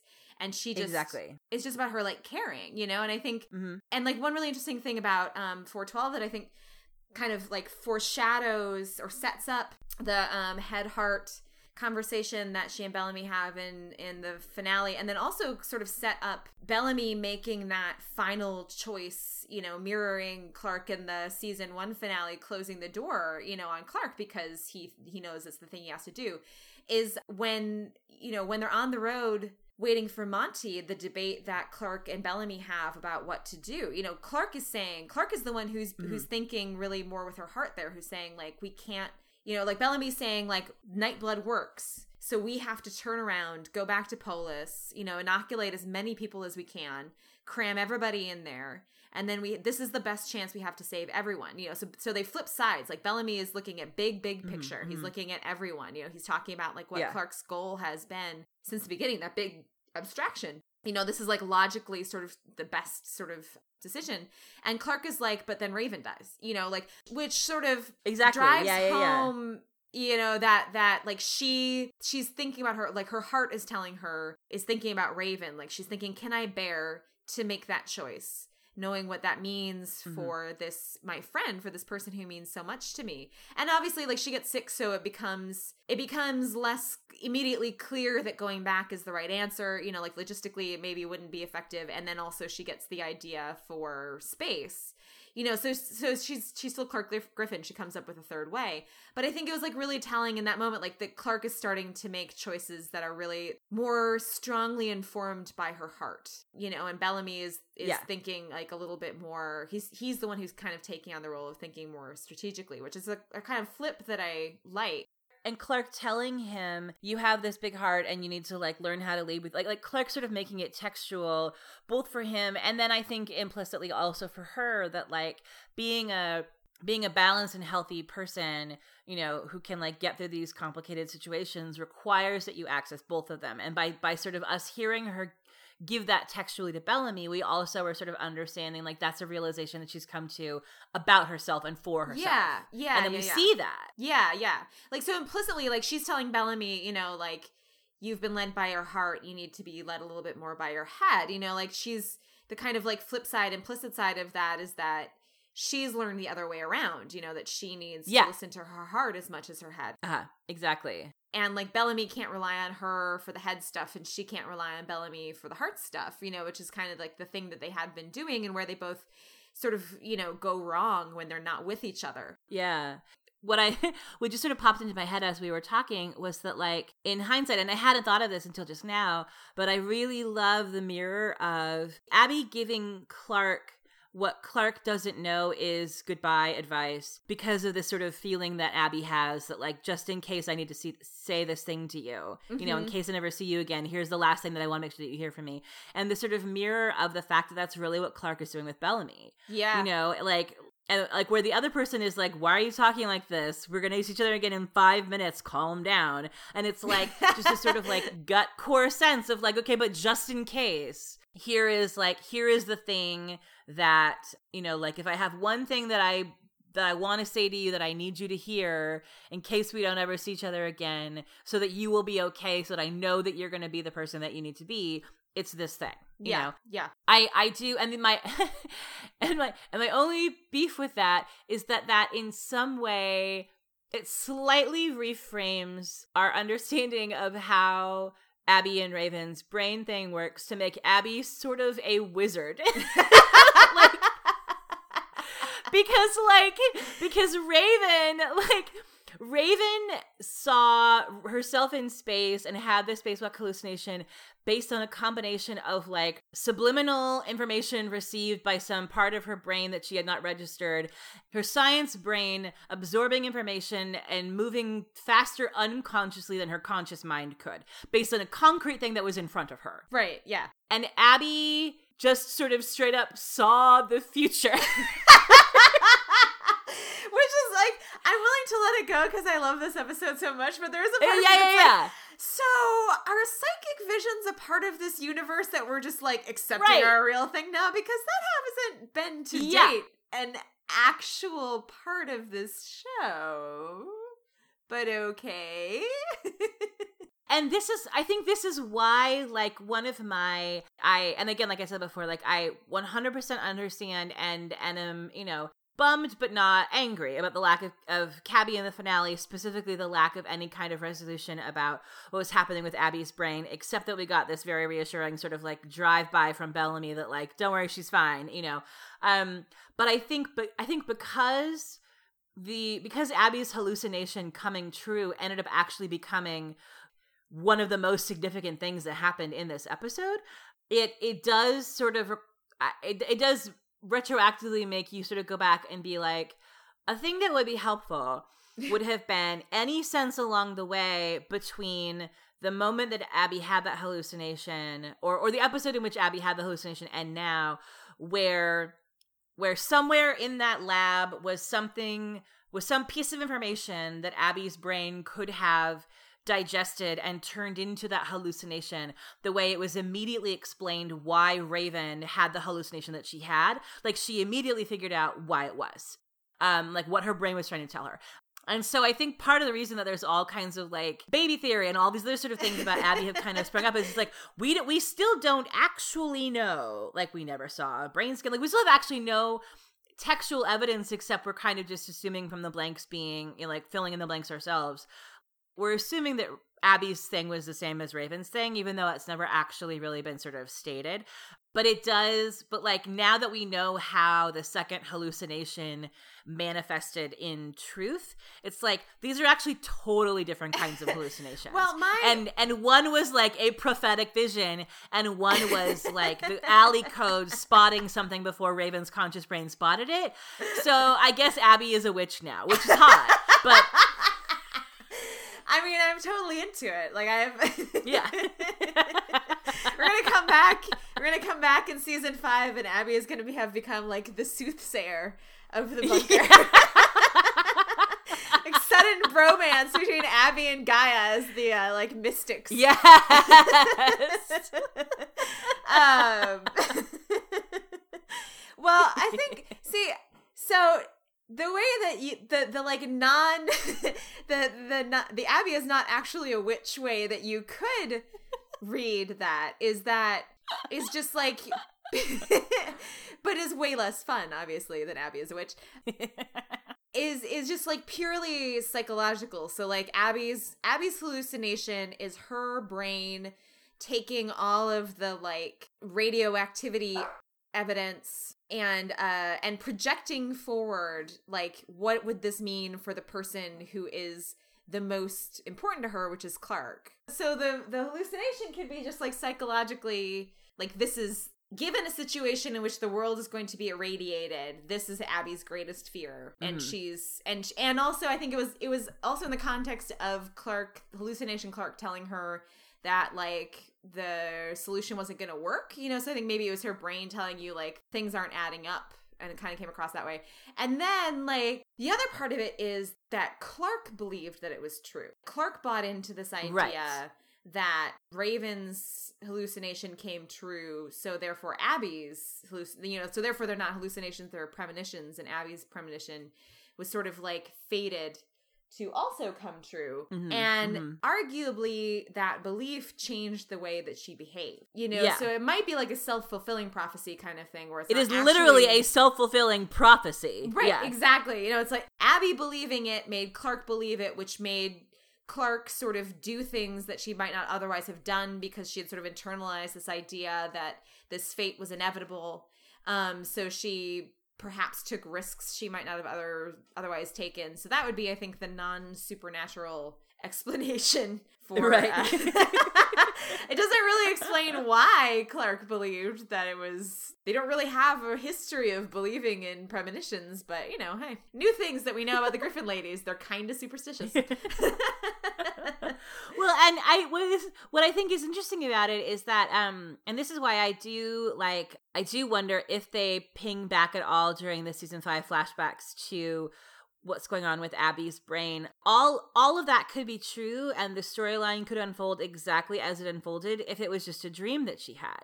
You know, Yeah, because yeah. since we don't, because she was alone in the lab during the hallucination, she didn't interact with a another person who saw her like fall down and have a seizure or something like Raven did. Like we had for Raven's hallucination, we had like concrete evidence that she was existing in a different plane from where Clarke and or from where Abby and Jackson were in that scene. And then she had the seizure, and then we knew, okay, this is what it is. And because Abby was alone except for hallucination Clarke, like she literally could have just like been in bed and had a bad dream yeah. so it does make me sort of wonder like like I, I think this is why you know uh, a lot of like it, it has sort of like has fed some like what's really going on with abby kind of conspiracy theories because like still there actually is nothing on screen to like objectively say this is the same kind of thing except our assumptions that like it probably is because not another solution hasn't been presented. But Yes. but it is interesting because like she could you know abby could just have had a dream and then told the dream to clarke and every and and it changed clarke's behavior because of the assumption that it was the same kind of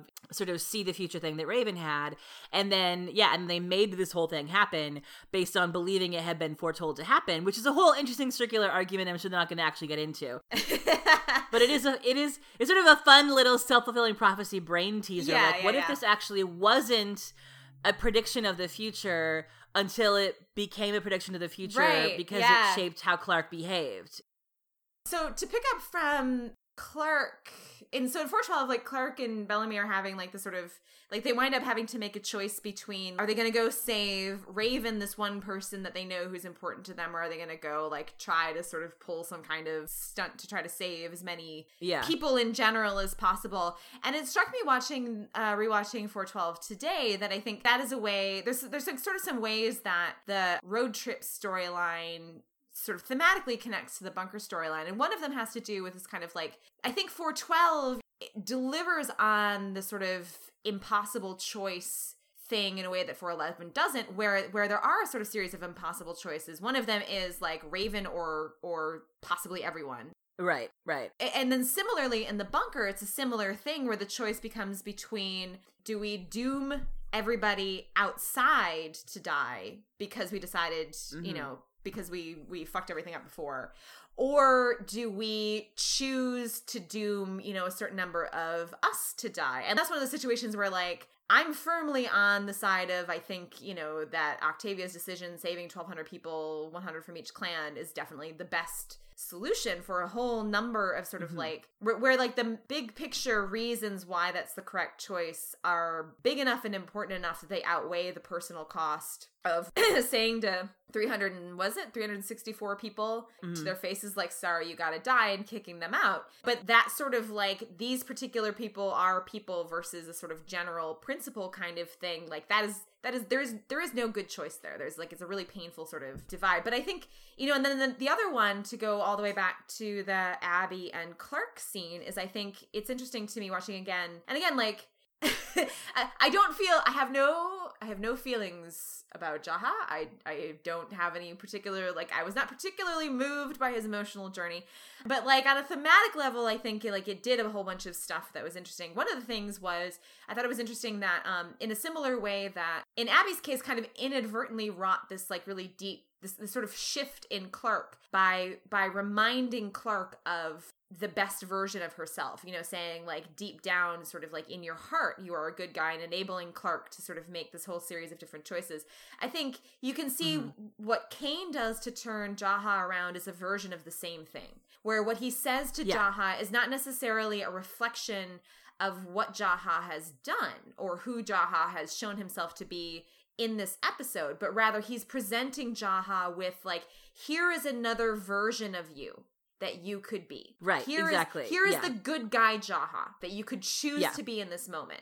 And like Kane sort of giving Jaha, giving that to him, saying to him, I think that you have the capability of being this guy is what makes Jaha capable of stopping and realizing. So I think in terms of like there's a sort of thematic similarity there in terms of this kind of like underlying theme of what's really important in driving people's decisions including their moral decisions, that comes down to who they believe they could be. Yes. And and there's a certain kind of hope to that. You know, there's a sense in which like emphasizing the way that giving someone and it's almost like a second chance. You know, I think a lot of this this yeah. these last couple episodes are really a lot of ways about second chances or the way it becomes possible to make different choices when you let go of the things the choices that you've made in the past. Like if you're thinking always thinking backwards, like who right. have I been? Who have I been? What have the choices that I have made? What do they make me now? When you release that, it becomes right. possible rather than thinking when you're confronted like, "Oh god, this is the thing I always do. I'm going to do it again. You're more free to kind of make a different sort of choice.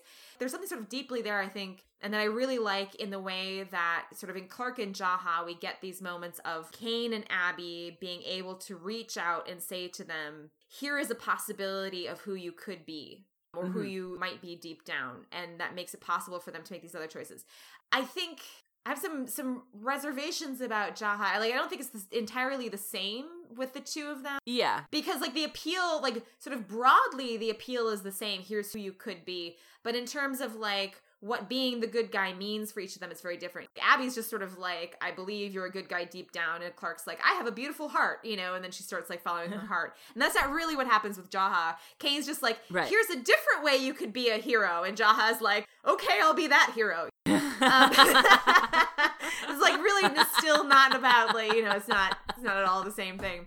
Still sort of about like Jaha's self it, well, it's about self. They're both about self perception, but I think like Jaha is a little bit more right. narcissistically self perception rather than Clarke's sort of like getting in touch with her feeling self perception. And and I think like we might come back to that with 413 because I think you know you can see a little bit of the same thing happening with Raven. You know, like Raven has her loss of faith in herself. Like she doesn't believe she believes that the amazing things that she's been doing for the last like season and a half or so are because of ALIE, you know, and so she has to have Clarke and Bellamy there to kind of remind her, like, no, this is who you are deep down. You have always been yeah. this person. They have to sort of give back to her this kind of like, here's who you are to enable her to believe in that version of herself. And that makes it possible for her to solve that problem. So there's a kind of like, mm-hmm. there's a kind of way where that theme works through. But you know, Jaha, I think, is a really interesting example because it's almost the opposite way it goes. Because what Kane has to do is reframe it from like Jaha's thinking, I'm going to save my people, you know, and I'm going to be a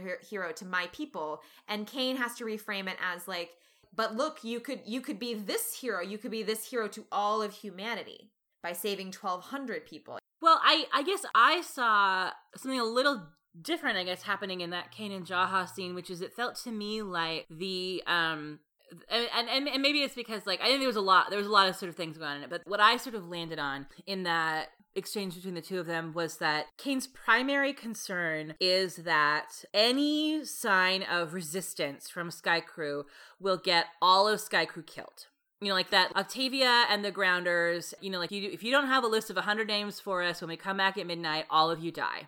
And Kane knowing that, like, you know, knowing Octavia, knowing Indra, respecting the rules of the deal that Octavia made, even though he doesn't like it, like that sense of urgency comes from the fact that Jaha, by sort of fomenting this sense of rebellion, has put them in a position where it's it's not to me it didn't read as as it's Kane asking Jaha to choose between saving only saving all of Skaikru, but only all of Skaikru, versus saving 1,200 people.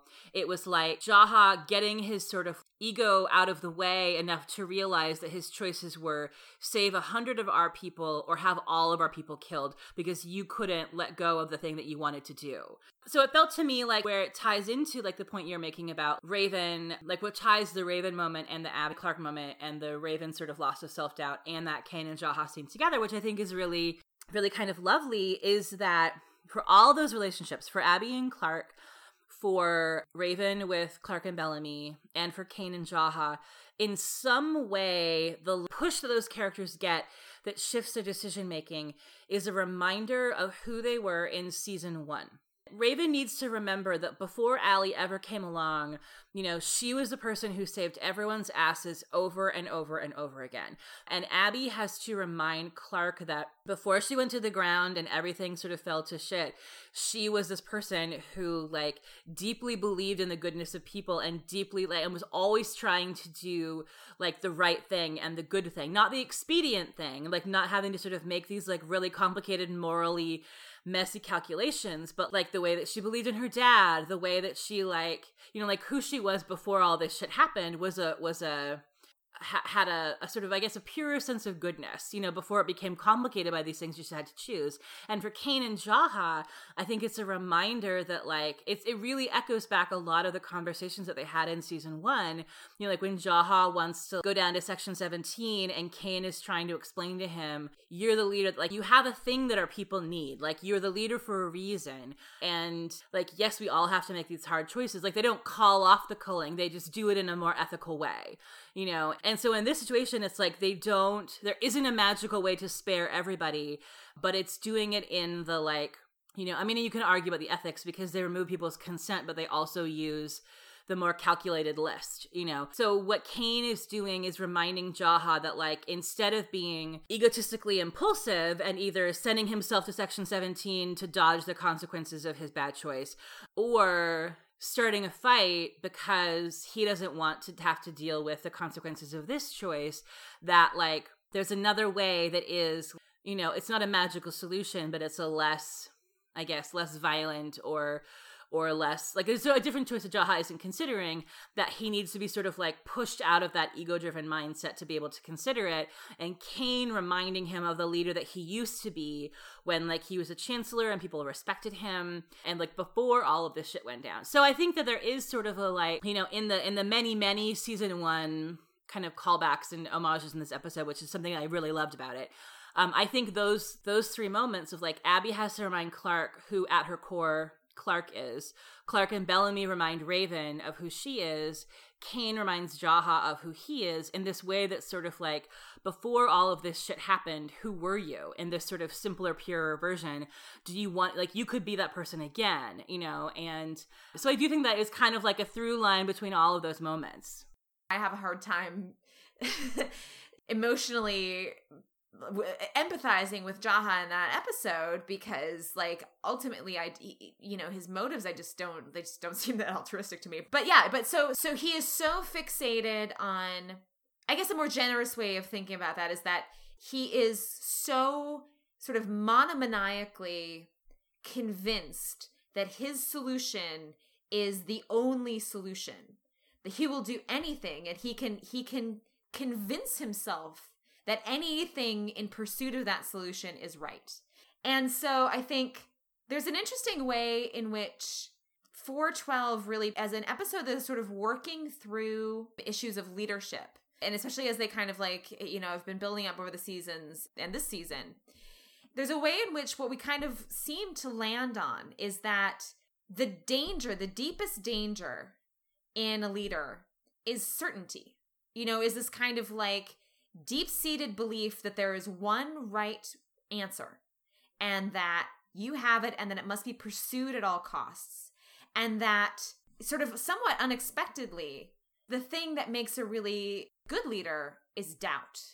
Octavia is full of doubt throughout 412. You know, like one of the really powerful things about watching her in that episode is that, you know, she goes into that chamber and she makes these calls. You know, she says, like, you have until midnight or I'll kill all of you. And she's very commanding, you know, like she's really like, she sort of performs this authority very well. But the instant she walks away, you know, that certainty falls. It becomes clear that that sort of like authority and that certainty is a mask and that she's full of doubts and misgivings, you know, that she's constantly second guessing herself. She's always, you know, she's not sure that the decision that she made is the right decision. You know, she's thinking through the costs of it. She's not convinced that that she has the ability to single-handedly know what's right like she deeply does not believe that she does and and i think so on the one hand Octavia, who is sort of emerging as a good leader, who is characterized by this deep, deep doubt and you know and misgivings and and second guessing, and then you have Jaha, who almost leads everyone into just like annihilation of the human race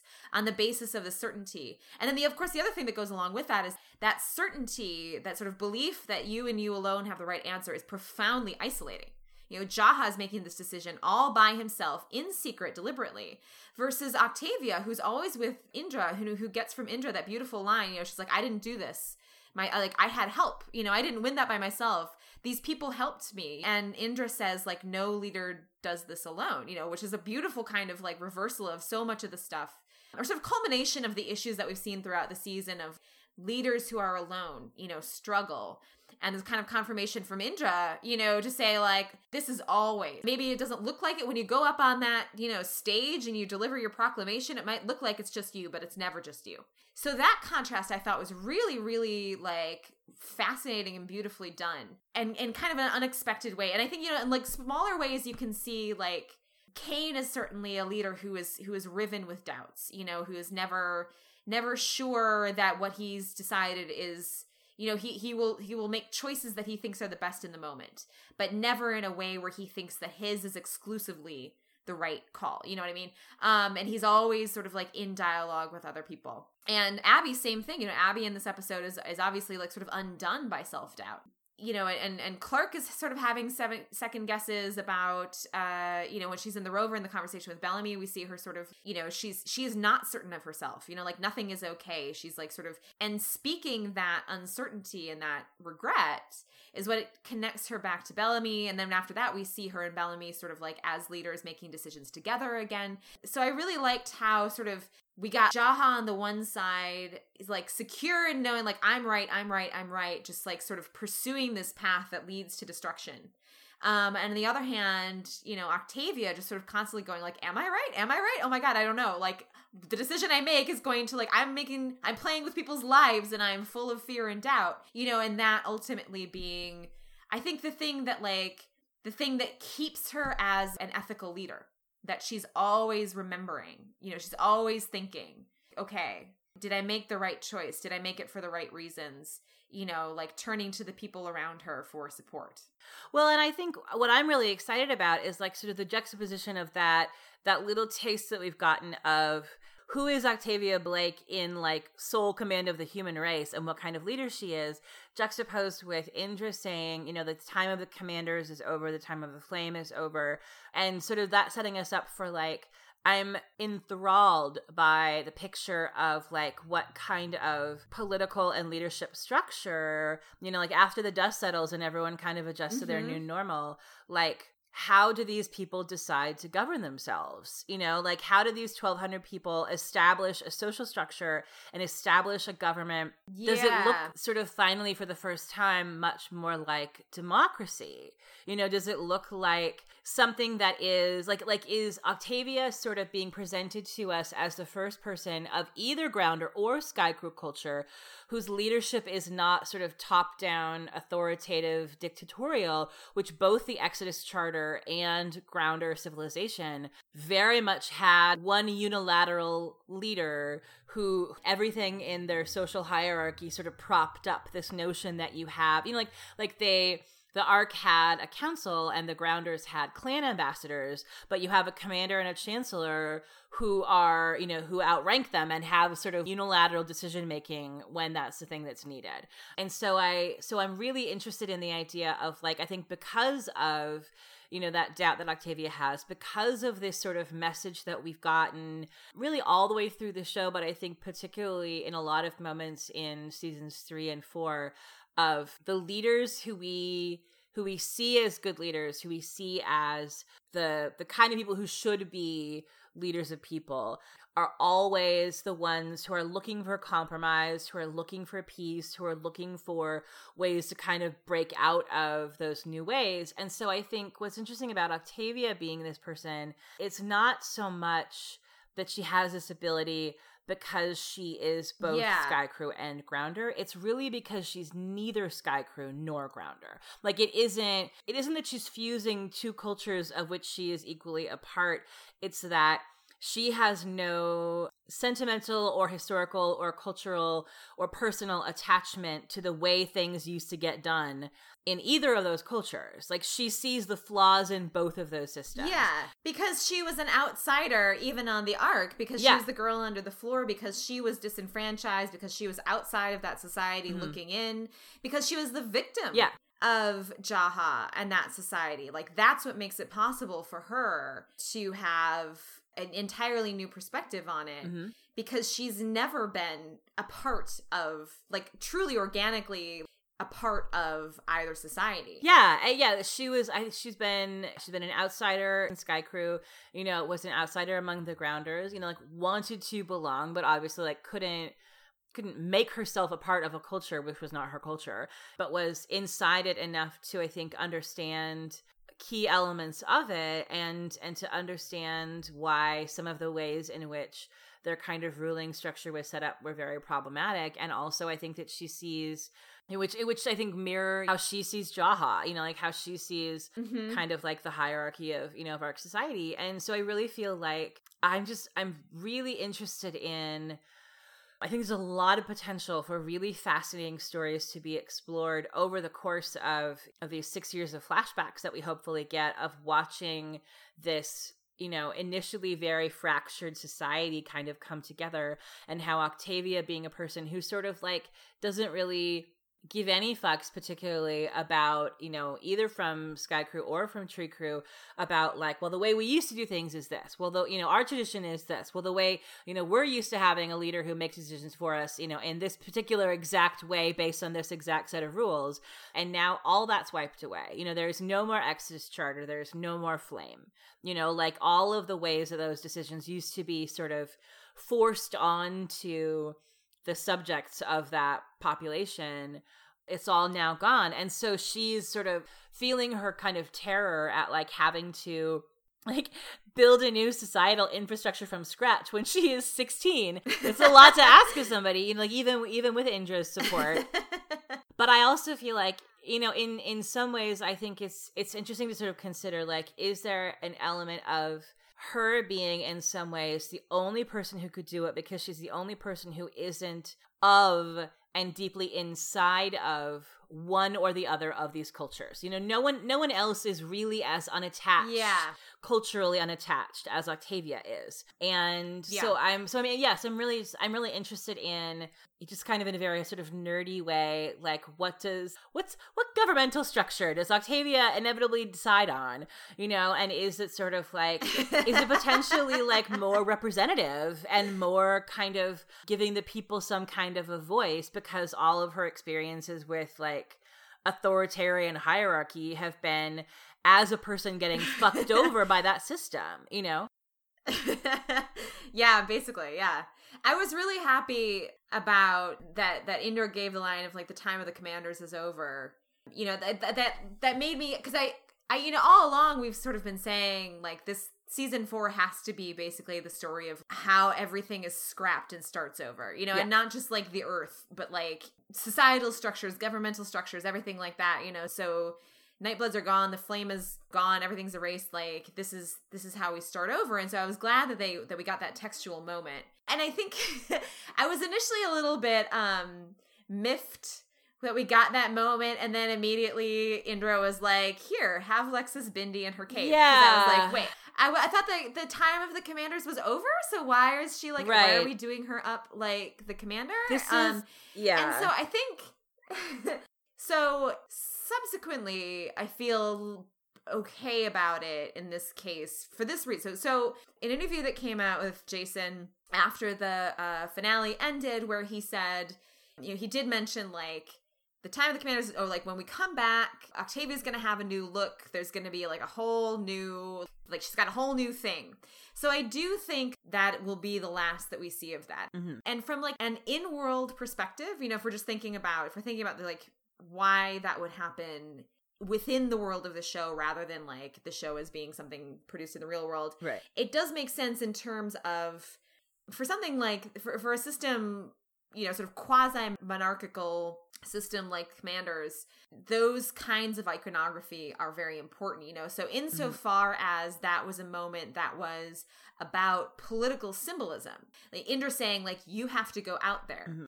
and say i'm in charge here's what's going to happen because if you don't it's going to be chaos Right.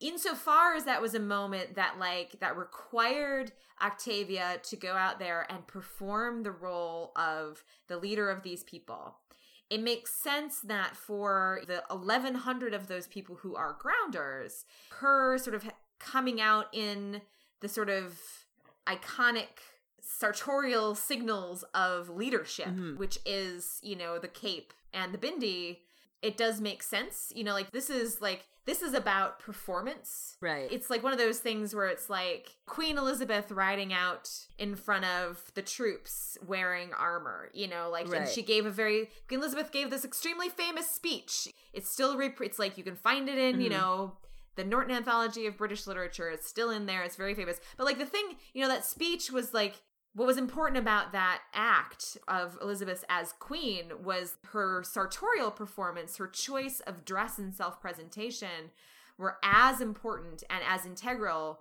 to that moment and to that speech as the words that she delivered. right. And so I think if we were thinking about like Octavia in those kind of like, you know, Elizabethan queenship moments, you know, as a kind of like the queen is dead, long live the queen sort of moment, or like the commander's two bodies. There's the mortal body of the person who's currently commander, and then the eternal body of the commander, or whatever, however you want to think about it.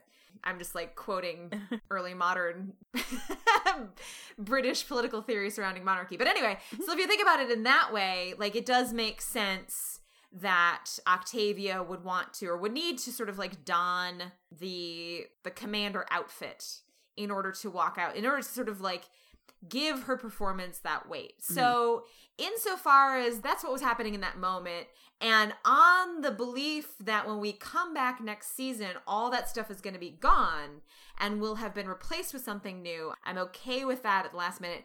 And then, like, this is not to say that I'm like okay with the Bindi. I still think the Bindi, but like, it's one of those things where it's like they made the commitment to the Bindi being a commander thing two years ago. This is the final hangover of a choice that they made a couple years ago that that for all kinds of reasons I, I wish they would have made a different choice, but if this is the last moment of it, I do understand why that moment existed within the world. Yeah, I guess I I think I I hear what you're saying, and my only counterpoint is I yeah I mean I I agree with you. I think that the the Bindi in the context of the real world in which there are like important conversations to be had about whether it in and of itself just like as a wardrobe choice is sort of culturally appropriative is sort of one piece of this in the world of the Mhm. story this is Yeah. this is my counterpoint to what you just said is if she had the bindi and she had the chancellor pin i'd feel totally differently but she doesn't she goes Ah, out there that's a good wearing point. only so like indra says to her the time of the commanders You know what would solved this? She should have just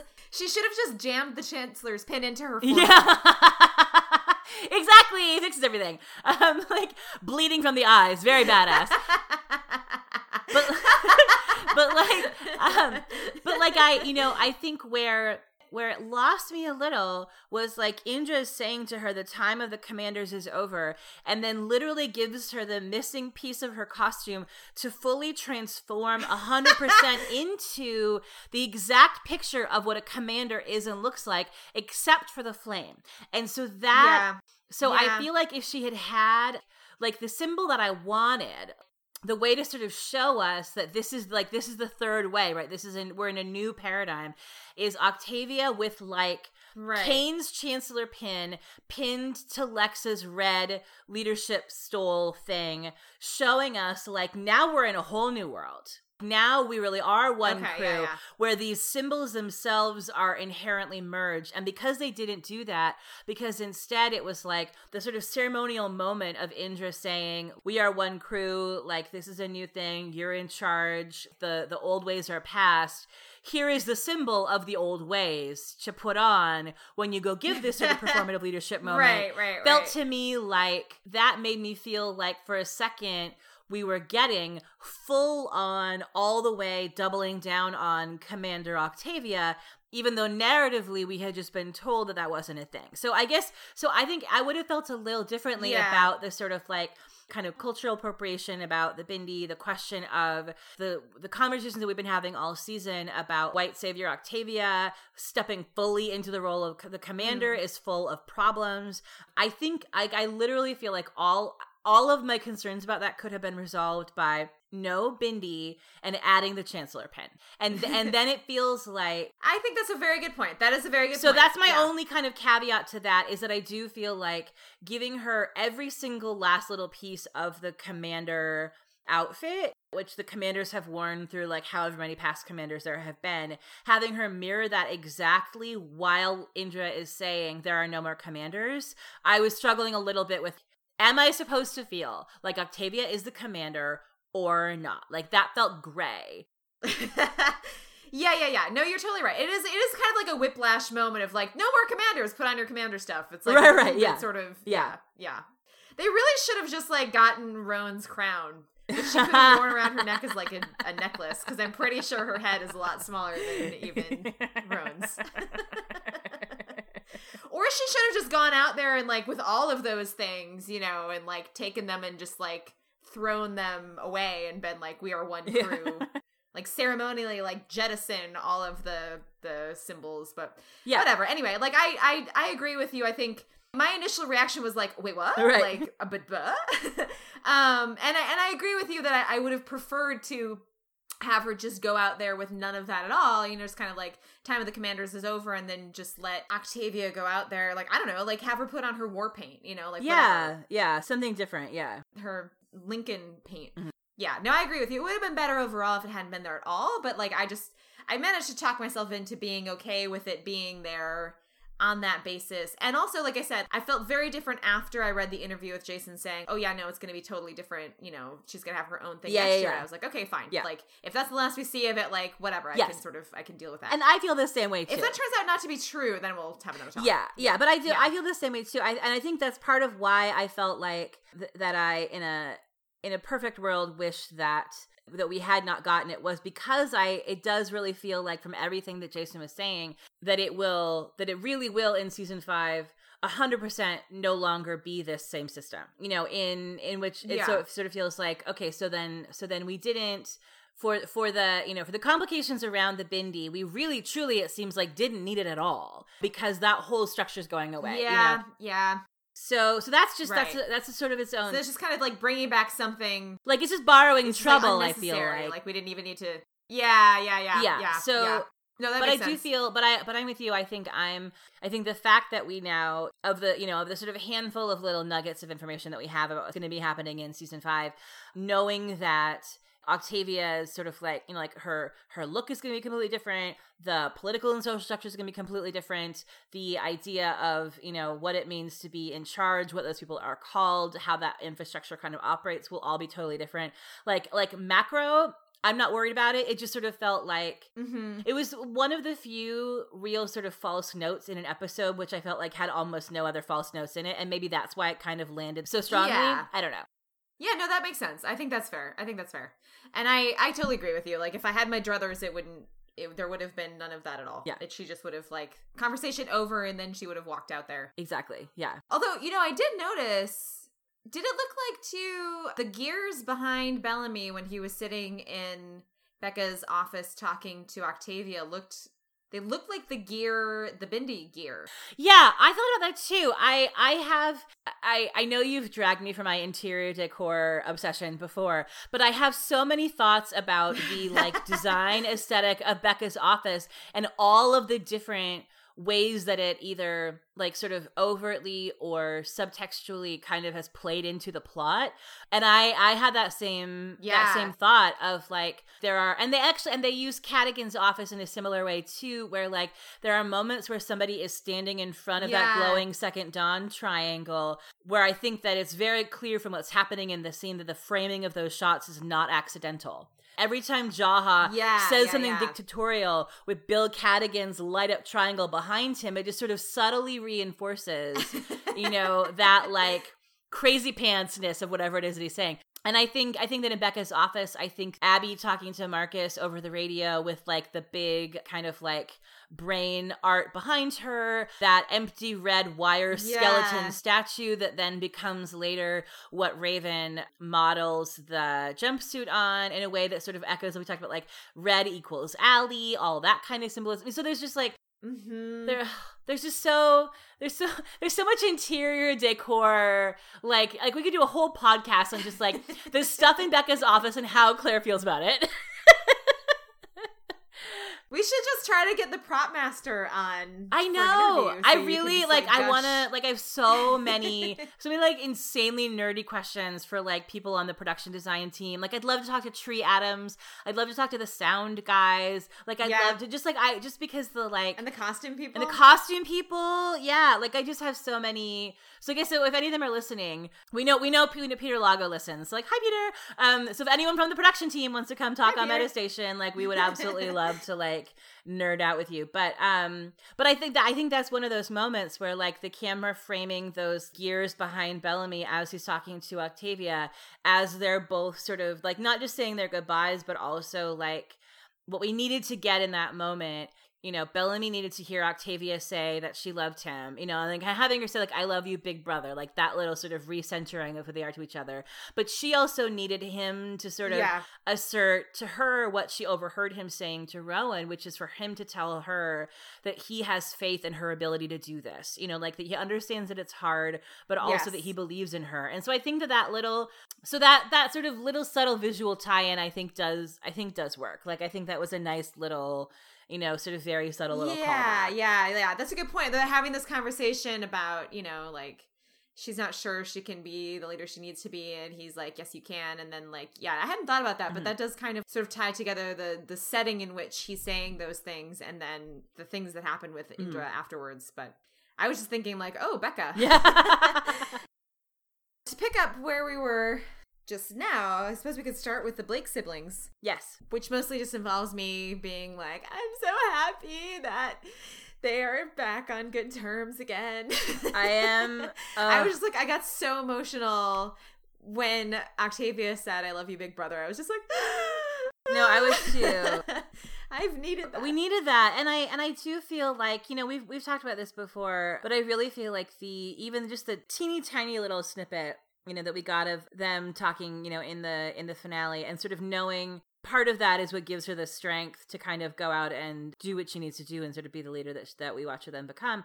I think you know one of the things that we've said before on the podcast is that we felt like Octavia's arc and particularly her arc over like specific to her relationship with Bellamy has been very confusing in terms of which direction it's headed really since the middle of season three. But it has landed at a place they have closed out this season in a way that i do feel really good about it. Mm-hmm, it doesn't negate the fact that a lot of the i think the steps that i think it took to get to this place were were in the moment in this season in which they occurred we're still kind of like i don't know why we needed that or i'm not sure why that was going or that feels like sort of a fake left double back right that we maybe didn't didn't need. But I think ultimately, now that we've landed where we've landed, looking back at all the people who said, "Oh my God, Octavia's arc is the best arc," like Octavia has the best storyline this season. If there's one character whose role this season I could play, it would be Octavia. That we kind of kept hearing over and over again. Now I feel like it makes it. I think they really, really stuck the landing, and I think it's because mm-hmm. they brought it back through what happened in the last three episodes of this season or four, I guess, was 10, 11, 12, and 13, making it about bringing the Blakes back together in a way where now that what we know from the way it ended is that they're separated by, you know, she's underground and he is in space for six and change years, and plus however long it takes after the season starts back up again for them to find each other. So we really needed, the same way that I think we needed with Clarke and Abby, we really needed to leave them in a place where we believe they're not separating, holding on to anger or baggage or resentment or or sort of tied to this darkness and negativity and violence and anger and hurt that has really characterized their relationship over the past like season and a half. Like I think we needed to mm-hmm. feel that being concretely let go in order for us to know like she's going to be okay without him for 6 years because the last thing that she said to him was that she loves him you know, and he's going to be okay without mm-hmm. her for mm-hmm. six years because the last thing that he said to her is, "I totally believe that you can do this," and mm-hmm, mm-hmm. um, and that they like that they got their closure. The relationship has been recentered, like really starting back with the conclave and the arc that took over that, but then also, you know, him coming to rescue her, her saying like Bellamy gets a spot in the bunker, like no fucking argument sort the rest of it all out yourselves but like you know like i am making space for my like my brother's gonna live god damn it do what you're gonna do thelonious you know.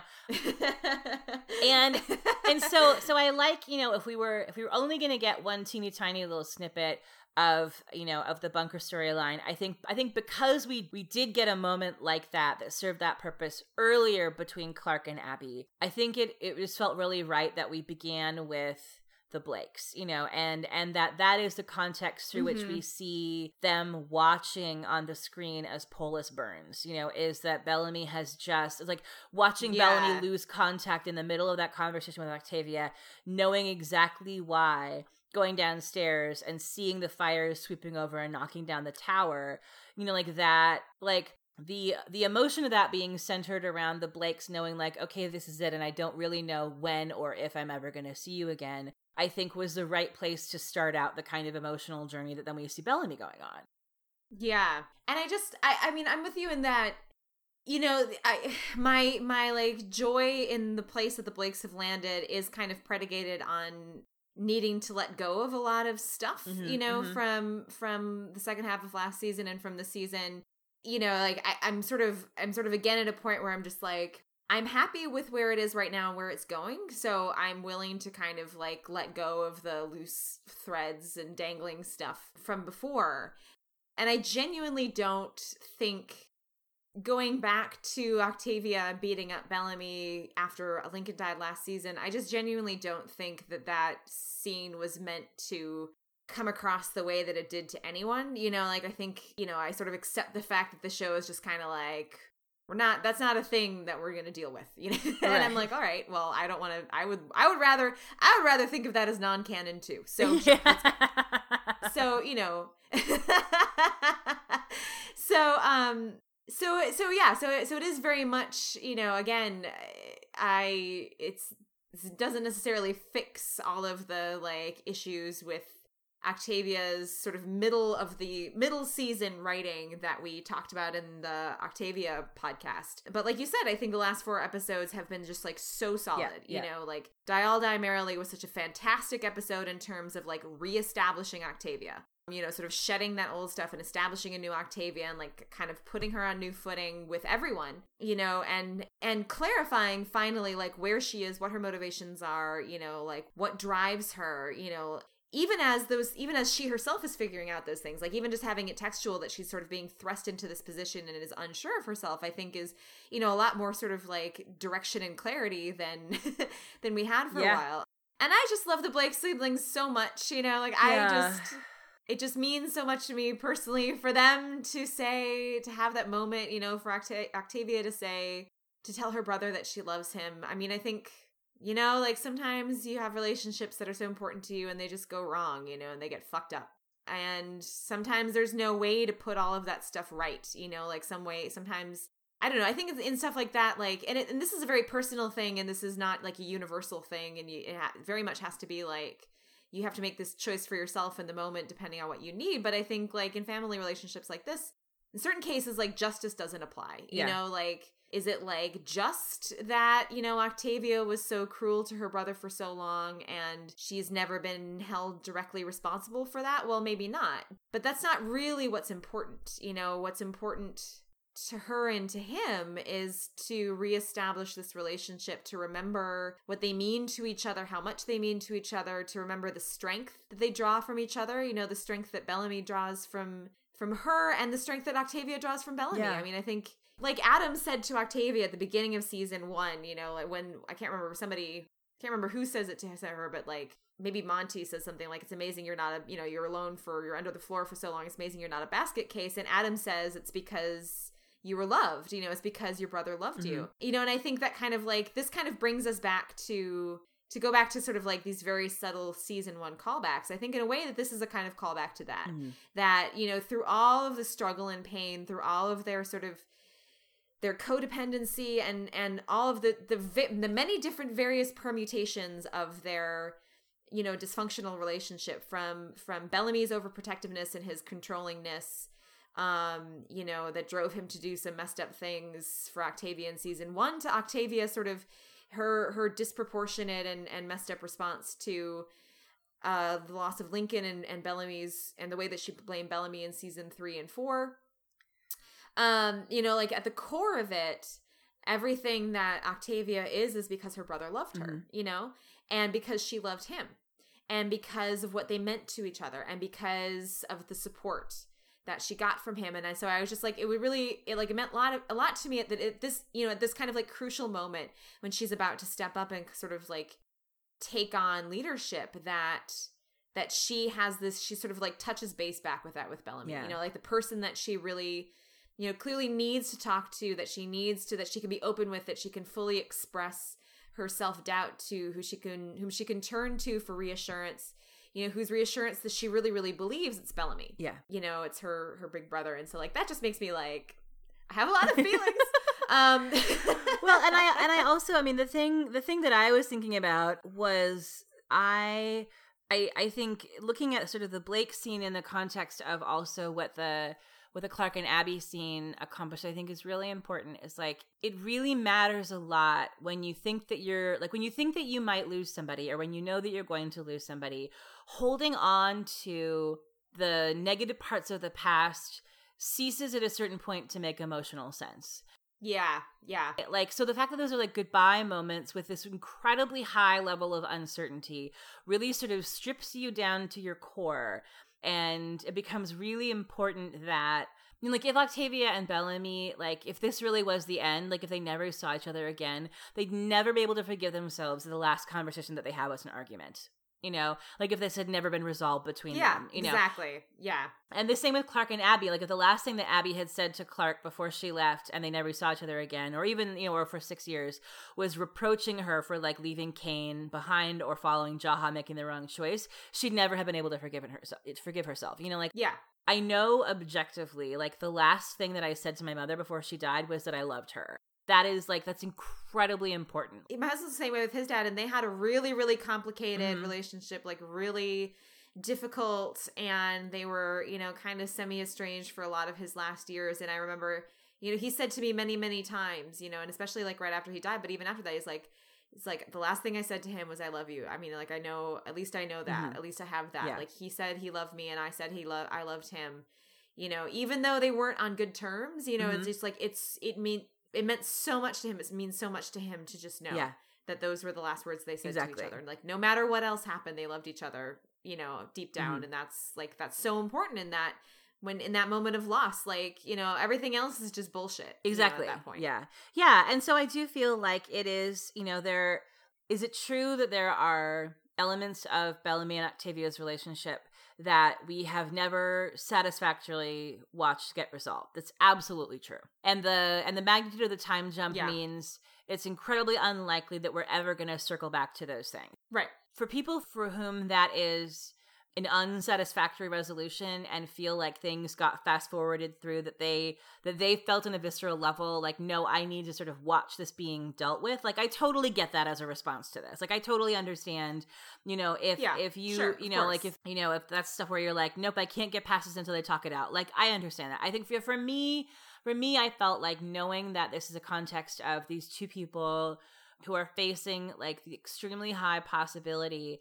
that they, they they either never could see each other again or that the absolute best case scenario is a separation of 5 years which is so immeasurably longer than they've ever been apart before in their lives that you know Yeah, that it is yeah. like it's a fundamentally like world shifting rewriting of their dynamic you know between the two of them that is like unimaginable to them in this moment right now like what it would be like for them to be apart for five Yeah. years so i feel like in that context And as many times as Octavia has left, Octavia has always been the one to voluntarily leave, and I and I feel like you know it makes sense to me for her that subconsciously maybe you know I don't believe she ever thought that like if she wanted to get back to Bellamy she couldn't do it. exactly And then so, and now she can't. Like this is the Mhm. first time if she wants Bellamy, she needs Bellamy sometime in the next 5 years, she cannot get to him yes and that's that's really never been true. And so i think like the weight of that too Mhm. of just sort of like there's always the assumption like well if i felt like it i could i could talk to this person tomorrow or I could Exactly, get back to yeah, them soon. Yeah. you know like psychologically that's huge. And when you lose that mhm. that changes everything yes. you know? So i think that's also in play for both yeah. of them yeah. Definitely. So yes. So that was very very deeply touching and i i appreciate having that moment. I was a little like the one thing that sort of pulled me out of it was i i did i appreciated that bellamy went to the the greek mythology reference as a nice little kind here of we callback go to you know Yes. season one talking about like you know like their mom read Mhm. them mythology and told them stories and so this is like this is this is like a blake sibling thing you know Uh-huh. this is how they bond you know so so of course bellamy's gonna like pull out the greek myth reference for for octavia to make her feel better i'm but i kind of don't 100% get how Prometheus, how Octavia is Prometheus, like that. I'm like, I was, I was like, uh, uh huh, what? Like, I'm not, I don't really, I don't, it, yeah. like, okay, so what flame did she steal for humans? How? Like, I, I mean, I guess I get that she sort of saved them from this giant. She saved them from a from a flame from Praimfaya. But I don't really get like from like who are the gods from whom she stole the flame and what is the flame and well like, and and she rejected the flame. Like like the the flame that that is called the flame you know sh- like indra has you know is telling her like the time of the flame is over. So like like if she had taken the flame and put it into her head like clarke's prometheus right like clarke in her fake ascension you know Yeah. is is Yeah, unlawfully yeah. taking a flame that belongs to other people in order to give herself power and yet and then like is stopped from going through with it but i i feel like the lines with with octavia are very different Yeah, like that. Yeah, it it just didn't quite. And I guess it was because like you know Prometheus saved saved the human race and then was punished for it. You know, like so the idea is like Octavia saving them, and then she's like, yeah, well, I'm gonna get my liver pecked out by eagles. So on like a super in specific level, it worked, but I was just kind of like, huh but uh, but I was thinking like you know I was and then I was I had this moment of like wait did I have this right? So I went back and I like looked at you know I looked I reread my Prometheus myths to try to make sure like am I remembering Prometheus right? That this doesn't that I'm this doesn't fit for me. And but I was reminded from that that um Pandora is actually a part of the Prometheus myth which I had forgotten that in the Hesiod version of the Prometheus it, well and there's like there's like a bunch of Prometheus myths so you know whatever but in the in the Hesiod version, people first humans had fire and then prometheus helped them trick zeus into accepting the like poorer sacrifice and zeus got pissed so he took away fire from humans as punishment. And then prometheus so that's when prometheus steals the fire to give it back to humans and then zeus is pissed at prometheus for stealing the fire and so he punishes prometheus by chaining him to the rock, but he punishes humans by sending Pandora, who is the first woman, which is like such a Greek thing that the punishment for stealing from the gods is like, ha, Ladies. you get women. It's like fucking Greeks. They're so, so misogynist. Love the Greeks, except for the whole part where they're like so fucking misogynist. Um, so so he sends the first woman who is made by Hephaestus. And so then, of course, there's the whole, you know, Pandora myth where she comes, she has the jar full of evils, and she gets tricked into opening the jar, and all of the evils of humanity, like all the all the the things that kill humans, are released. But she manages to slam the lid back down and save hope. So I don't know. So I mean, like. Pandora isn't a perfect analogy for Octavia either, but I feel like Pandora maybe is a little bit better Pandora part kind of fits a little bit more in that she like there's all these evils sort of out there and and Octavia has managed to slam a lid back onto things in time to save to save hope. Save hope. Yeah. Yeah. I so I don't know. Anyway, nitpick. so uh I will make a pitch for um this is just me being this is like an aside of me being like the world's biggest nerd. If you're looking if you're in the market any writers who might be listening to this right now, if you're in the market for a classical reference of some kind for season five, I would like to recommend one of Virgil's lesser known works, which is his second major poem, which is called the Georgics. And this is the this is I have a I have a tattoo with the Georgics on my back. This is how into the Georgics I am. But the great thing about Georgics which in Greek translates to um, working the earth. Georgics are a poem sort of ostensibly about farming, but really what it is is so Virgil wrote the Georgics right after the end of the Roman Civil War. And what they really are is a poem about rebuilding society and relearning how to sort of like survive after the cataclysm of war. So it's really like a post war poem. Mm-hmm. And it's a poem like it's it's ostensibly a poem that's about teaching you how to farm. So like there's there's four books and it's basically like so you got some land. Okay, here's how you here's how you make that land grow stuff. And the second book is about trees. Here's how you sort of raise trees. The third book is about animal husbandry. So it's about animals, but mostly it's about like sex. It's about the way that love and destruction are intertwined with each other. Um, love is always like a force that's pushing people to to create, but then also it can destroy them. And then the fourth book was about bees and also about building government, basically. But so it's like it's this poem that has like it's built around these sort of interlocking images of farming and war where there's like all these military metaphors for war and there's all these like awesome moments. Like there's this one moment at the end of book one where there's a farmer who's sort of you know he's like plowing his field and he keeps turning up the bones of giants who died in in past wars which i just think mm. is like it's such a fucking badass image. Yeah. And is also like i think kind of you know it's sort of fits with season five, right? These people returning in the wake of these horrible wars, trying to figure out how to survive on this earth. Like they're recreating everything. They have to remember how to grow food. And they also, the other thing that they have to do in order to survive is to stave off the kind of like constant threat of self destruction through war that is always sort of threatening to interrupt the struggle to survive. And and Georgics is also like a poem that's really about like everything in that poem, every living thing is struggling to live. And so like human beings are in constant conflict with animals, not because animals are bad, but just because like everybody wants to eat you know like that mouse wants your grain because it's got to eat too you know so there's like a really deep sort of like identification and understanding with all with the struggle that is living so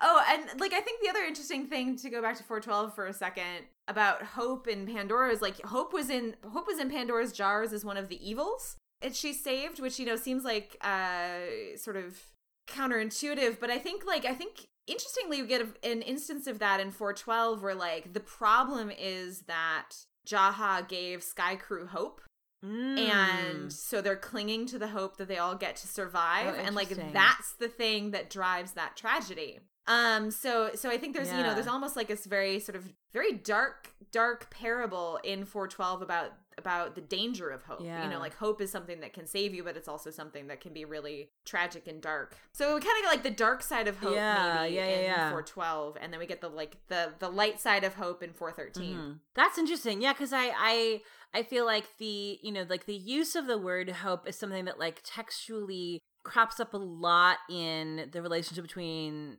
Abby and Kane. So I think the idea of the lines between hope and hopelessness and sort of and the flip of like you said hope being something that like is now sort of causing problems um plus the whole sort of visual metaphor of hope being a thing that is like trapped inside while like the, all of the sort of evil rages overhead like it does like it does feel like that's sort of like a very nice tidy little metaphor of like then when the door opens and they all kind of come back out into the world the sort of idea of like hope being the last thing like the concept or whatever is the person that like represents hope you know like coming out of the bunker like what does that look like and who is that and what is that thing and Yeah, yeah.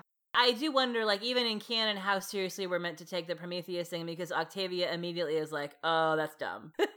Yeah, I mean, I think I think maybe like it's po- it's entirely possible that like we're all overreading. it. It's just supposed to be like dorky Big Brother is like, hey, mythology reference, and you know Octavia's like Bellamy. Not everything can be a good mythology reference. nice try. if nothing else, what I do like is, which, which again, this may be like comically overreaching, but you know, it's just how it sort of ties into the sort of macro story for Bellamy in this episode. I like, if nothing else, that it sort of reminds us at the top of the episode that, like, before he was anything else, Bellamy was a giant nerd. Like, before he was, like, yes, before he was like yes. a great big warrior guy, before he was like an action hero, sliding Yeah. through tunnels in Mount Weather, like being chased by balls of fire or whatever. you know, he was a kid who lived in this sort of interior world of books and stories with no other company but his mom and his sister. He was always a thinker. Like he always was a person who like his mind Mhm. and his imagination and his brain and his love of books and his love of learning and his thoughtfulness were like core to his personality and the thing that like Octavia sort of reminding him of who he was. So like it's like it's a cute like sort of siblingy moment. Yeah. You know, and and I do think that like, you know, like and, and maybe we're sort of meant to take it on this kind of allegorical level about like the story of Prometheus being sort of plot relevant in some way, but also in some ways I think maybe even more importantly, although it's very oblique, I think it's actually a very nice little kind of lead in to the conversation about reminding him how smart he is, like reminding him that he needs to use his brain, you know, and yeah. and that sort of Yeah. So I, I like I like it sort of on that level of just a sort of reminder that like at his core, Bellamy isn't being a fighter or even being like a sort of like military or political kind of you know leader was not who he was first like he was he was a thinker before he was any of those other things and he needs to sort of be reminded of that as like then clarke says like you need to be able to sort of integrate in the head and the heart so i like i like it sort of on that level too Yeah. Well, I also think that it's significant that you know that callback to mythology is also in a very subtle way a reminder of their mother. You know, like because before Bellamy told Octavia those stories, like he learned them from their mom. So so like that that conversation ends it gets cut off and then Clarke comes in you know, to talk to her mom.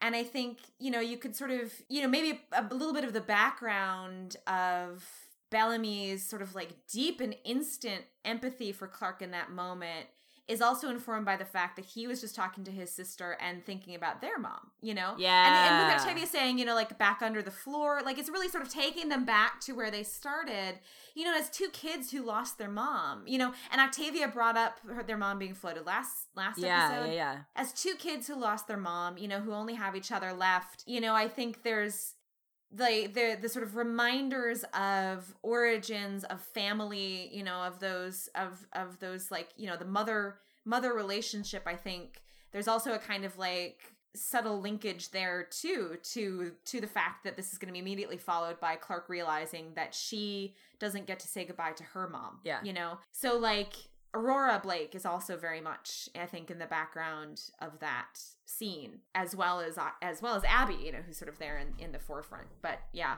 it's very sort of bittersweet Yeah, and I do, you know, I I think, and I was just thinking of this just as you know, as you were just talking, but like the you know i've thought about this a lot all season in the context of of how many mentions and how or like direct and indirect we've gotten all season long about jake and i actually think that in a lot of ways like aurora Yeah. has also been really present you know in Yeah. in ways that are both sort of like directly like textual you know like bellamy and kane talking about it you know like uh, octavia confronting jaha you know all of the sort of the sort of recentering of octavia kind of reclaiming her girl under the floorboards sort of self.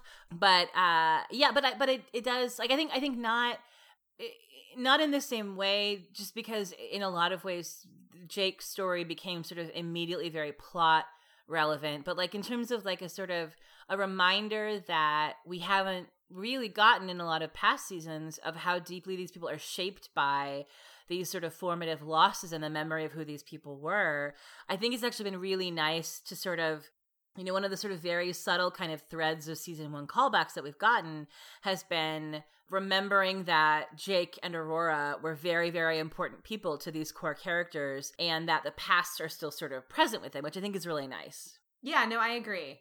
And I think that you know, it's it's like there's a kind of a neat thing that I think sort of emerging here that I really like that that I think like in the last couple of episodes we sort of see well like I mean it's like a little bit of a sort of like variation on what you were pointing out in terms of everybody, you know, of like Clarke and Jaha and Raven being reminded sort of who they are or who they, you know, like their sort of their sort of basic core self from season one. You know, like Clarke being reminded of her heart and of being that that sort of like piece of her that's always looking for the best solution in the right way, um, and trusting her heart. And Raven, you know, sort of trusting that she's always been, you know, had this. You know, she's always been smart. She didn't need ALIE.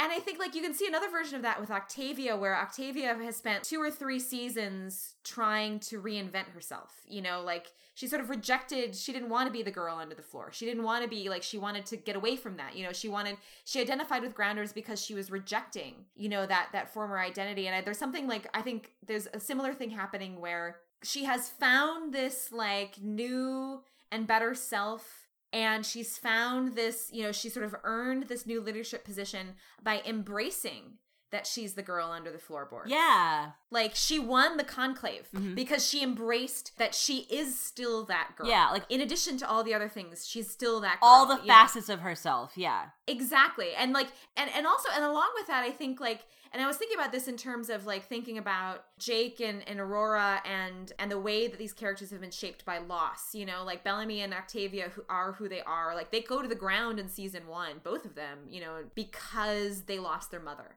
And clarke goes to the ground because she lost her father you know? And there's sort of the ways that they've that like losses shape them. But i think also you can kind of see for clarke and for octavia and i think you know, maybe for Bellamy, but certainly for Clarke and Octavia, you know, there you can also see two characters who are finding strength in embracing their vulnerability in a way that they haven't done in a really long time. And I really like that too.